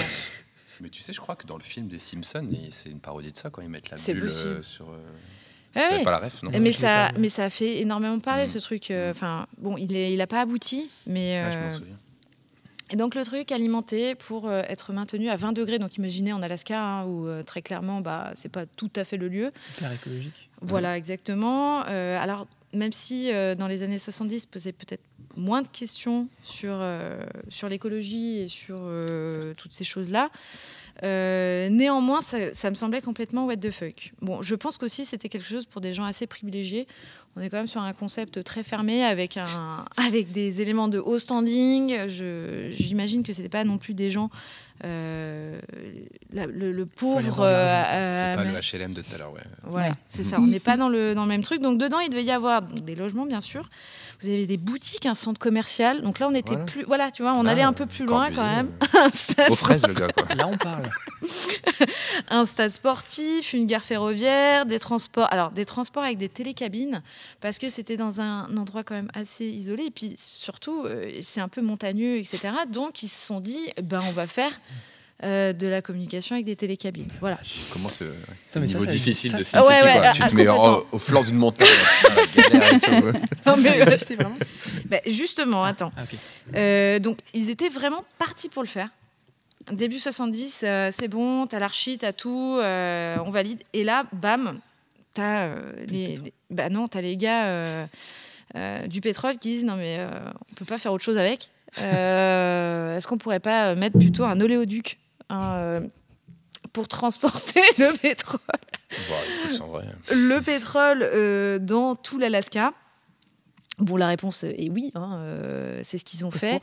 Donc, euh, vous avez un, un oléoduc qui s'appelle le Trans-Alaska, qui est parti de, l'endroit justement où ils devaient faire cette ville-là, euh, jusque, euh, alors je ne sais pas combien de kilomètres, mais euh, il me semble qu'il y a 1000 kilomètres quand même de, il me semble, hein, c'est ça, de, C'est d'oléoduc. Et donc, ça, euh, alors il y a eu aussi quelques euh, échauffourées euh, légaux, il me semble, euh, pour implanter quand même cette, euh, cette ville. Mais le plan a été, euh, a été annulé. Mais disons qu'il a, euh, il a fait beaucoup, beaucoup parler de lui. Euh, ça a été euh, une caricature pendant hyper longtemps, quand même, hein, d'un truc assez mégalo. Mm. Euh, Les Simpsons, apparemment. Ouais, les Simpsons. Et ouais, j'ai ce souvenir de la fin du film, les Mhm. Simpsons, ils mettent un dôme sur Springfield, non? Ah, bah, Bah, c'est le début, je crois. Ah, c'est le début. Il y a pas- Ouais, c'est c'est le, c'est le plot du twist, en fait, du Mais il y a film. une en fait. série The Dome, non? Ou un truc comme de Ouais, ça. sur euh. TF1. Putain, ça me dit quelque chose, un attends. truc, un truc pas ouf. Avec un, avec un dôme. ouais, un truc pas ouf. Non, mais Oh. le truc du The dôme, je pense que c'est aussi Dome, un euh, fantasme yes. quand même. Il y euh, a un film, ouais. Donc voilà. Donc ça, c'était dans les années 70, mais il y a de l'actu euh, maintenant. Ah. Alors, On a un peu spoil. Euh, Il y, y a une eu- ligne. il y a eu une ligne, oui. Enfin, The Line. The Line. Mais avant, euh, avant de parler de The Line, mais je vais aller vraiment de manière très, euh, très brève. Je crois que j'ai pas mis de truc. mais, euh, non. Euh, Il y a Mark Zuckerberg quand même. Euh, Tiens, non. et ouais. Dis le zuc. Ouais, ouais, Le métaverse, euh, tu veux dire. Ça pourrait, mais ce n'est pas ça, qui devait s'appeler Z-Town. Alors, Oh là en- là. ouais, je vous jure. L'odeur.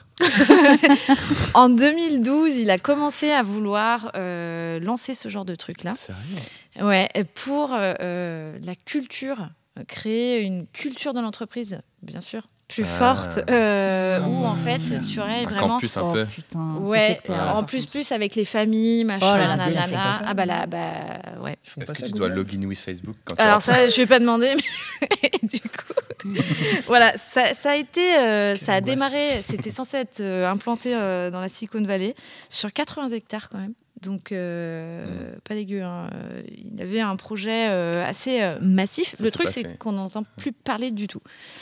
Donc, euh, dessous, là, ils- ont un petit que problème là, de tutune, c'est- ouais. Même dessous, ouais. Ouais, donc euh, je, je pense que ça n'aboutira pas. Et alors ensuite, donc, ce dont on a parlé euh, un peu précédemment, là c'est un autre projet qui est encore plus actuel hein, et dont on a beaucoup parlé. Flippant, coup. Ouais, beaucoup, beaucoup parlé. Et c'est la ville Neom. Alors, le projet s'appelle The Line, mais la, la ville, c'est Mhm. Neom. Euh, et c'est un projet de ville futuriste Ça me terrorise. en Arabie Saoudite. euh, en plein milieu du désert. Euh, et l'idée, c'est que ça pourrait euh, accueillir 9 millions de personnes, Au secours. quand même. Donc, c'est pas mal. Mm. Et c'est tout l'état de New York. Euh, non, moi, ça me fait ultra flipper ce genre de truc. De Moi, je trouve que quand même, faut le dire, il y a un petit côté fascinant. Ouais, bien Quand sûr. tu vois les 3D, Oui, sur tout, le là, teaser, genre, oui, sur le teaser. Mais dans la façon, euh, dans, dans l'esthétique, Ah dans tu mets complètement le de concept, côté tout ça, euh, l'écologie, tu mets tout de côté, Ouais, juste tu fais genre waouh, c'est des trucs que on a vu dans les films quand on était petit. Quoi, les- Ouais, mais Mm. quand tu habites à l'étage moins 1 avec une toute petite fenêtre alors que le Oui. riche il sera tout en haut, ce sera Non, moins mais marrant. voilà, c'est ça. C'est des trucs qui devraient rester dans l'imaginaire avec des belles Tout à 3D. fait. et tout En vrai, ça, juste le what the fuck, c'est pourquoi là quoi? Exactement. Juste Pourquoi déjà là pourquoi là, Ouais. et après on pourra regarder le projet, mais là, il Mm. y a un truc qui va pas déjà. Bah, c'est ça, et puis tu as le prix aussi quand même. Ah ouais, non, mais oui, après, euh, on est sur du 500 milliards euh, de budget. Et bon, je me dis, bah, 500 milliards, bon, il y, a- il y a des choses à faire en, en cet dehors, argent, de, Bah, en dehors de ça. voilà, on, y vient. un oléoduc. C'est eux qui ont récupéré le pétrole de l'autre fois là, par le tuyau. Tout à fait. Mais, et, et donc là, attends, c'est donc 9 millions de personnes sur une surface de 34 km. Donc ça reste euh, grand, mais c'est pas non Mais plus. condensé. euh, voilà. Oui, alors c'est une ligne, hein. Hmm. concrètement. euh, Putain, mais du coup, si tu si as un rendez-vous à l'autre bout, Bah, Bah, justement, tu- il y a un genre de gros métro en bas. Ouais, ah, j'ai pas vu ça moi. Si, Et ça. euh, comme disait Antoine, n'importe où tu habites, tu es à 5 minutes de tous les commerces, de toutes Mm. les écoles, parce qu'il y en a en fait disposé euh, astucieusement partout. Là, vraiment, euh, tu es censé avoir tout Ah non, à dispo. tout à disposition. Par contre, tu restes au milieu du quoi. désert. Quoi. Tu, tu, Ah, techniquement, c'est pas très accessible. Quoi. Oui, argument de n'importe où tu arrives, tu es à aussi 5 minutes de ta maison. Quoi. Ouais. Si tu arrives par la grosse autoroute qui arrive là. c'est ça. Et ce qui est le plus flippant, c'est qu'ils ont déjà construit un énorme golf. Tu Ah. peux voir sur Google euh, Street View, euh, Google Maps. Passionnant. Il y a l'endroit, The Line, il n'est pas fait, mais ils ont déjà fait un énorme Mais golf avec Ah, de l'eau, des oasis, trouve- de l'herbe et tout. C'est déjà euh, parti, quoi, le truc. En sachant que tu as Ah un oui, idéal aussi écologique là-dedans. Tu es censé, hein, avec des très gros guillemets, euh, censé être un truc, un havre de paix écologique avec. euh, Autosuffisant, euh, ouais, avec chaleur une, qui- attends, une Mmh. égalité euh, sociale. Non, ça, j'y crois pas, par Moi contre. non plus. J'ai vu trop de films donc- avec Bon. les pauvres en bas et les riches en haut pour y croire, tu vois. Oui, non, mais ça me paraît, c'est vraiment pour le coup très très utopique, mais ça peut vite pour moi basculer dans un truc complètement infernal. Ouais. En fait, même j'ai envie de dire pourquoi ils testent pas une ligne moins longue dans un Ouais. endroit moins aride pour voir déjà si ça fonctionne avant Mais de faire c'est ça. les 75 km. Mais tu vois, il y a- parce que euh, C'est comme l'Alaska en fait. Tu te dis pourquoi euh, aller dans, dans bah, des c'est les zones niveaux difficiles de SimCity. hein. extrêmes. C'est C'est le dernier niveau, il faut, faut réussir. Ben, Il y a ce côté isolement aussi. Moi, je le vois, je le vois comme ça. C'est Ouais. C'est horrible d'être isolé comme ça. Ouais, Enfin, être c'est. isolé mais entassé. Enfin, c'est n'importe quoi. Je Mm. comprends pas. Dans Bah, le chat, il y a. Excuse-moi. Il y a Illutop qui nous dit qu'il y a une chaîne YouTube qui s'appelle Architecton qui, dé- qui décrypte vraiment tous les problèmes de cette construction. Ouais. Apparemment, c'est aberration écologique, sociale et économique. Ben voilà. Bon. Ah oui, Bah, oui, c'est sûr en même temps. Ouais, j'avais regardé. un Un... peu. ben, je me demande si c'est pas soit celle-là, soit une vidéo d'un auteur de science-fiction qui disait que euh, dans ce genre de projet, et notamment celui-là, le truc, le, le nerf de la guerre, c'est ça va être l'eau. Mm. Et qu'en fait, vu que c'est construit euh, par quelques personnes, ces quelques personnes vont être euh, les maîtres, entre guillemets, puisqu'elles vont pouvoir euh, Mm. choisir la quantité d'eau qui va être distribuée dans l'ensemble de la ligne. Ah oui, bah, Et que du coup, ben, Mais bien sûr. en fait, euh, ça va plus du tout Ah, être euh, égalitaire. Pour contacter le proprio, je te dis pas en plus. Putain, là, ouais. Il y a quelqu'un qui nous dit qu'il faut venir en Corrèze si on veut être isolé. Pas, pas besoin de s'entasser dans ces folies. Ce sera Ouais, peut-être moins cher hein, aussi euh, que 500 milliards euh, le projet. Ah ben, euh, clairement, ouais. Ah ouais, la vache. ouais, 500 milliards, c'est quand même, euh, C'est quand même que- énorme. Moi, j'en ai entendu parler sur la chaîne de Simon Pouèche, je crois. Ouais. Ouais. Et ils ont fait une chronique à Popcorn aussi sur ça, Ok. je crois. C'est comme ça que j'avais découvert le truc. C'est un truc quand même assez, euh, assez dingue. Et Mhm. pour clôturer euh, cette chronique, euh, j'ai un questionnement. C'est est-ce qu'une ville idéale peut euh, vraiment fonctionner? Pour moi, c'est non. Sondage dans le chat, bien sûr. En fait, du moment que les, Ouais, petit les gens sondage, sont pas idéaux, donc tu peux pas avoir une ville idéale. Et, Bah, Déjà, l'idéal, c'est il y a censé plein de trucs être. qui font que- Moi, Oui. bah, la ville idéale de quelqu'un, elle sera pas celle de l'autre, donc non. Exactement. Oh là là. Alors, Quel poète. C'était plus ou moins le truc. J'ai lu Euh, sur ta feuille, par contre. Ah, d'accord, merci. Non, c'est faux, c'est faux, Euh, c'est faux. Alors, au vu des expériences passées de, de, de ville idéale, clairement, ça fonctionne pas. Euh, j'ai un ar- le problème, c'est que j'avais un, un article à Rocco, mais je ne t'ai pas donné le lien pour que tu puisses le donner dans le chat. Euh, on le mettra dans le replay. Mais il y a euh, vraiment une chronique euh, hyper intéressante euh, du site Chronique Architecture qui détaille vraiment énormément de, de- de villes utopiques comme ça, où à chaque fois on se rend compte que c'est euh, bah, soit ça finit en dictature, Ah, mais oui. Yes. soit ça finit en secte. Idéal. Idéal pour le- le- le- Et le parce qu'en fait, il y a une, Ouais, ouais. une vision, mais qui est toujours unique et qui n'ouvre pas euh, au débat, qui ne, ne, ne- ne permet pas d'évolution, en fait, qui est euh, très centrée sur quelqu'un, euh, son idéal. Mmh, Et donc, comme les gens vont rentrer à l'intérieur, ça peut passer un temps, mais dans la durée, ça ne fonctionne pas. C'est-à-dire qu'il y a forcément des gens qui partent, ou une rébellion, ou effectivement, ça se transforme en un truc, euh, cat- après, ouais, voilà, un truc assez, euh, assez Ceux catastrophique. qui restent, c'est les fanatiques. et- Je- je Voilà. le- Vous êtes nombreux à parler d'Epcot dans le chat. Il faut vraiment que je me renseigne parce Ah que Epcot, oui. ça existe déjà euh, du coup aux États-Unis. Ils Ouais. ont fait un parc Disney, euh, mais un peu plus euh, technologie, etc. Ok. Mais apparemment là, ils sont. c'est ça bah ouais. C'est Ouais, ça, Apparemment là, ils sont en train de faire leur C'est nouveau... le truc qui m'avait marqué, c'est une ville nouveau truc quoi. toute concentrique, Ouais. avec euh, le centre euh, des affaires, un genre de périph, des maisons, un autre périph, et euh, tout en sous-sol.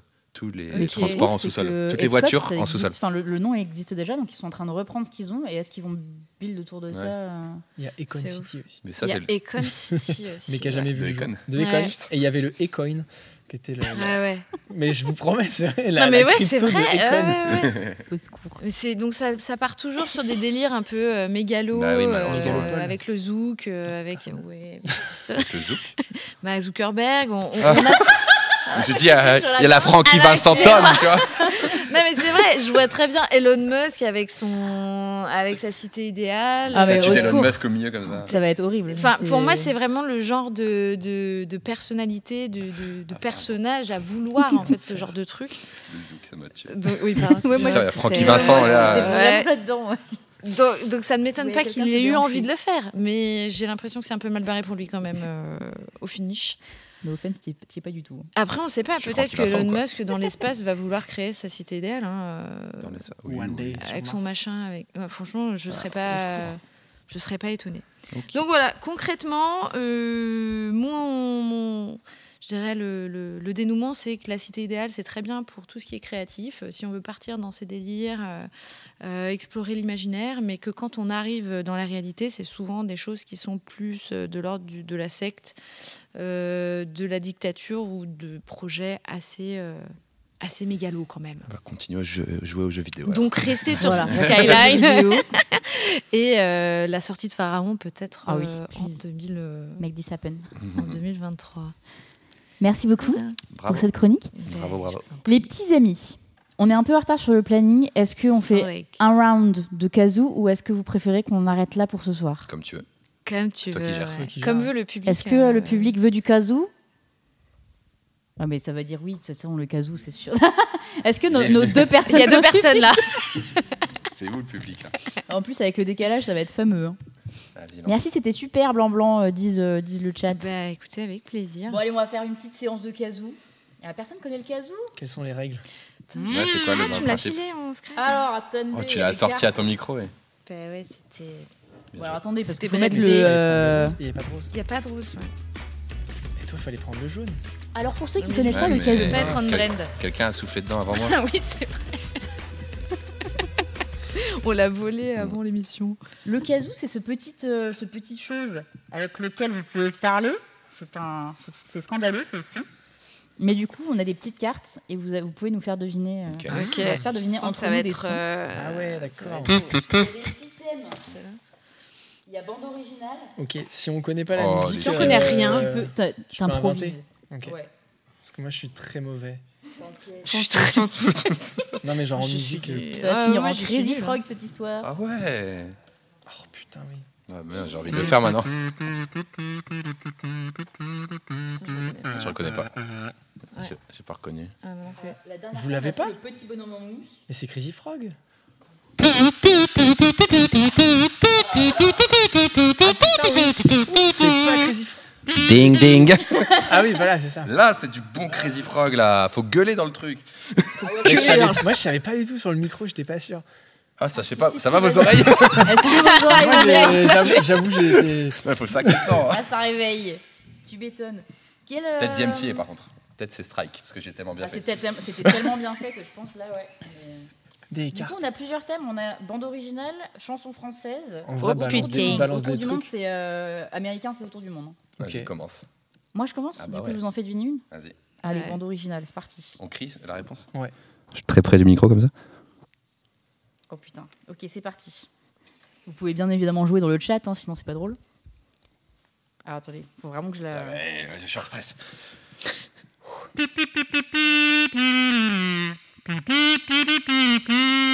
Oh putain Euh, Ah, Pokémon Ouais Bravo C'est une excellente réponse. Ok. Et c'est ça, un c'est chanson point. française, ça Non, j'étais dans bande Ah, originale, Ok, moi. ouais, chanson française. C'est allé très vite dans le chat. hein.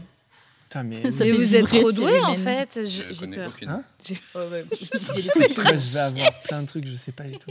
Ok, je tente ça. Vas-y. Ok. Il y a un petit problème dans mon casou, je peux en avoir un autre J'étais pas sur la tonade. Là, là. Attends, je sais pas si je fais en C'est chanson française. Hein.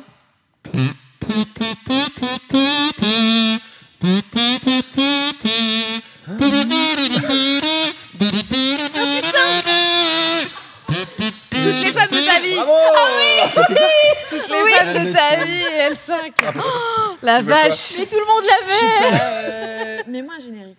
Un générique pour C'est, la. ouais, hop BO, du là. Oh, c'était Ah, incroyable. j'ai peur. Ah, Qu'est-ce Trop d'émotions. Ah, Il a, il a pris le temps de monter le truc, tu vois. Putain, mais j'en ai aucun là. Vas-y, un autre. un autre. Vas-y, Aurel, reprends une autre. euh, J'ai du mal. euh, Laissez les L5 rentrer en moi, tu vois.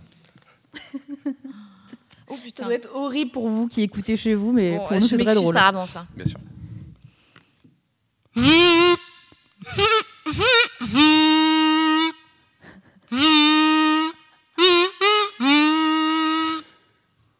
J'ai pas plus. Ouais. Vas-y, refais, refais.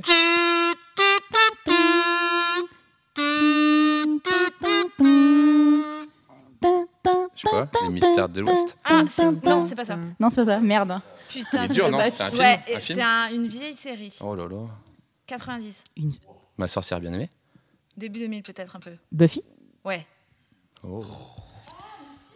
Il se pourrait que j'ai triché. Comment ça dans le chat. Ah non Putain, il y a quelqu'un qui l'a eu quand même. Il y a quelqu'un qui l'a eu dans le chat. C'était Tu veux magnifique. Euh, Oh là c'est là, me importe. Chardy, euh, bravo. Un truc américain ou C'était français incroyable. Bravo. Américain, Tu toi. l'aurais jamais eu. Je sens que t'es un peu. Je sens que t'es un peu américain, toi. Il y en a d'autres si tu veux. Ah, attends, mais si. Vas-y, euh, Il n'y en aura aucun qui sera facile, je te dis. Ouais, ça va. hein. Ils ont dit dans le public déjà Plus comment il a fait Crazy Frog, je suis mort. tu veux Non, ok. Vous l'avez bloqué oh.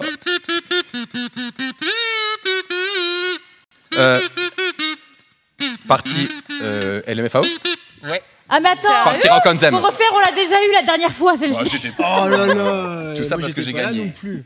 C'était Partie Rock Non, on Them. ouais, ouais. Bien joué. Bravo. Effectivement, on a eu J'ai- cette j'ai dernière remonté, fois. en fait. Allez, je vais prendre une Mais t'es petite en chanson panique, tu te française. dis, mais moi. attends, comment Oui, on c'est fait ça. Mais tu te souviens plus du, du truc. Ça fait. Ok, c'est un vieux truc. si vous avez moins de 20 ans, vous ne l'aurez pas. Mais euh, Très bien. Dommage, je peux Ok. pas jouer quoi. quel dommage. Est-ce que vous êtes prêts? Vas-y. Euh, euh, Vieux et fou, Noir Désir? Non, euh, comment ça s'appelle?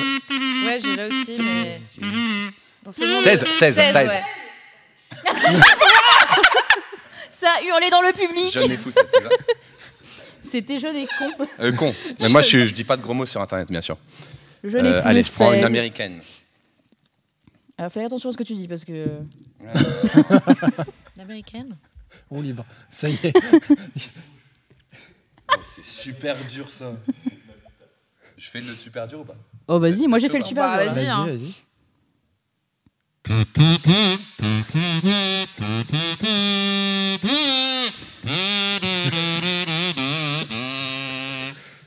Attends.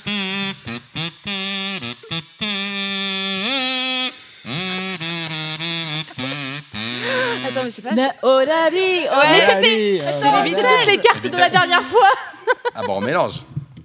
Et j'ai pas l'interprétation, moi. Bah, du coup, tout le monde l'a eu, mais parce que vous avez déjà regardé. Oh, allez. Oh, voilà. Je suis parti un peu trop grave, par contre. C'était guttural. Allez.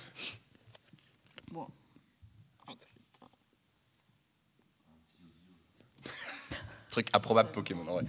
Je sais pas d'où c'est sorti. Je m'attendais Ah, vraiment je pas à ça bien, pour. non, très bien Je m'attendais exécuté. pas à ça pour démarrer, tu vois. Je l'ai, je, je vois la chanson et j'ai du mal à savoir quel morceau je. Je vapote un peu, t'inquiète. Attends, j'en prends une autre. Il se passe sub, bien sûr. Merci pour le sub. Ah oui Bon, je sais pas si vous l'aurez. hein. C'est une vieille chanson. T'inquiète, on a tout, nous.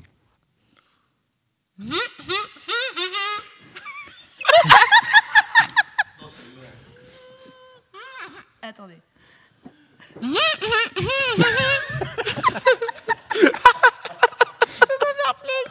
non, mais c'est quoi ça? Mais faut que tu souffles plus.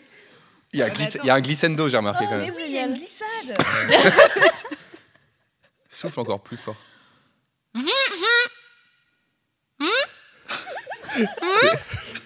un mec qui parle. On est chez Looney ce soir. Attendez, autrement, je vais faire la précédente, oui, si vous voulez.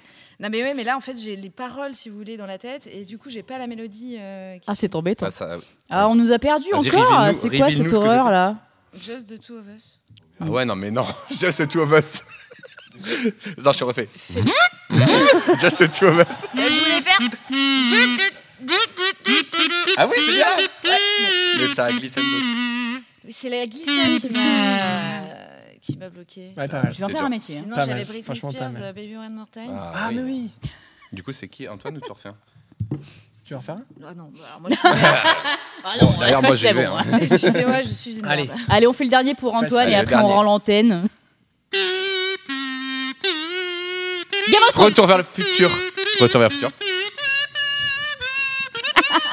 Mais enfin, tu ne peux pas aller à 80 miles à l'heure. Comment vous faites pour que ce soit aussi fluide Faut bordel crier, faut bourriner quoi. Attendez, mais Ah ouais, faut hurler dedans. Hein. moi j'arrive pas. Mais ça, tu- ça- En fait, ça- il faut, faut pas mettre tout souffler, dans la bouche, Faut hein. pas souffler, il faut faire des sons, faire dou dou dou dou. Oui, faut faire tout, tout, tout, tout, tout. Ah, voilà, là, Tu là, fais c'est dou bien. dou dou. Ah oui, d'accord. Tu Moi, tout. Moi je faisais. Moi je soufflais vraiment genre. euh, Tu vois. euh, Faut, faut faire. Il faut dou. Allez, on va faire un. Essayez excusez-nous, de- hein, euh. Essayez de ne pas rire avec des casous dans la bouche maintenant. Attends, quoi Ouais, Il y a rien de marrant aussi. Ça me semble faisable. euh, Oui, en train de me- Oui, d'accord, euh, pourquoi pas. Excusez-moi, je teste maintenant. Merci le- Sanchez, tu l'as Ah, eu. tu- La, la nouvelle connaissance. Bah, écoutez, Bon, bravo. écoutez, sur ce, il est quand même très monde a tard. Euh, merci beaucoup d'avoir euh, joué le jeu euh, du casou. Merci à vous d'avoir euh, regardé. Euh, C'était très très cool de vous, de vous retrouver une nouvelle fois. J'espère que ça vous a plu. Euh, on se retrouve pour la prochaine qui est une édition spéciale étudiant. début février, je n'ai plus la date exacte, je crois que c'est le 2 février, si je dis pas de bêtises. On recevra euh, des étudiants d'une école qui est 100% en ligne. Voilà. Donc on va parler, en fait tous les ans on va faire un focus sur euh, différentes façons d'apprendre le métier euh, dans la création. Et du coup cette année, c'est l'apprentissage en ligne. Donc on aura deux étudiants de l'école Artline et on aura du coup en chroniqueuse Émilie qui va revenir parce que ça fait un petit moment que vous ne l'avez pas vue non plus. Donc voilà. Merci, euh, merci beaucoup d'avoir suivi tout ça. Merci. Je vous laisse avec le générique et puis on vous fait, euh, on vous fait plein de bisous. Bisous. Et vous pouvez voir un peu tous les gens qui bossent sur cette émission dans le générique. Oui. Ah mon dieu Et nous, on va aller manger des pizzas. Je peux faire un tour de magie pour Ah oui, vas-y, vas-y. Oh, je sais ce que tu vas faire. Tu vas tout, tu vas tout renverser.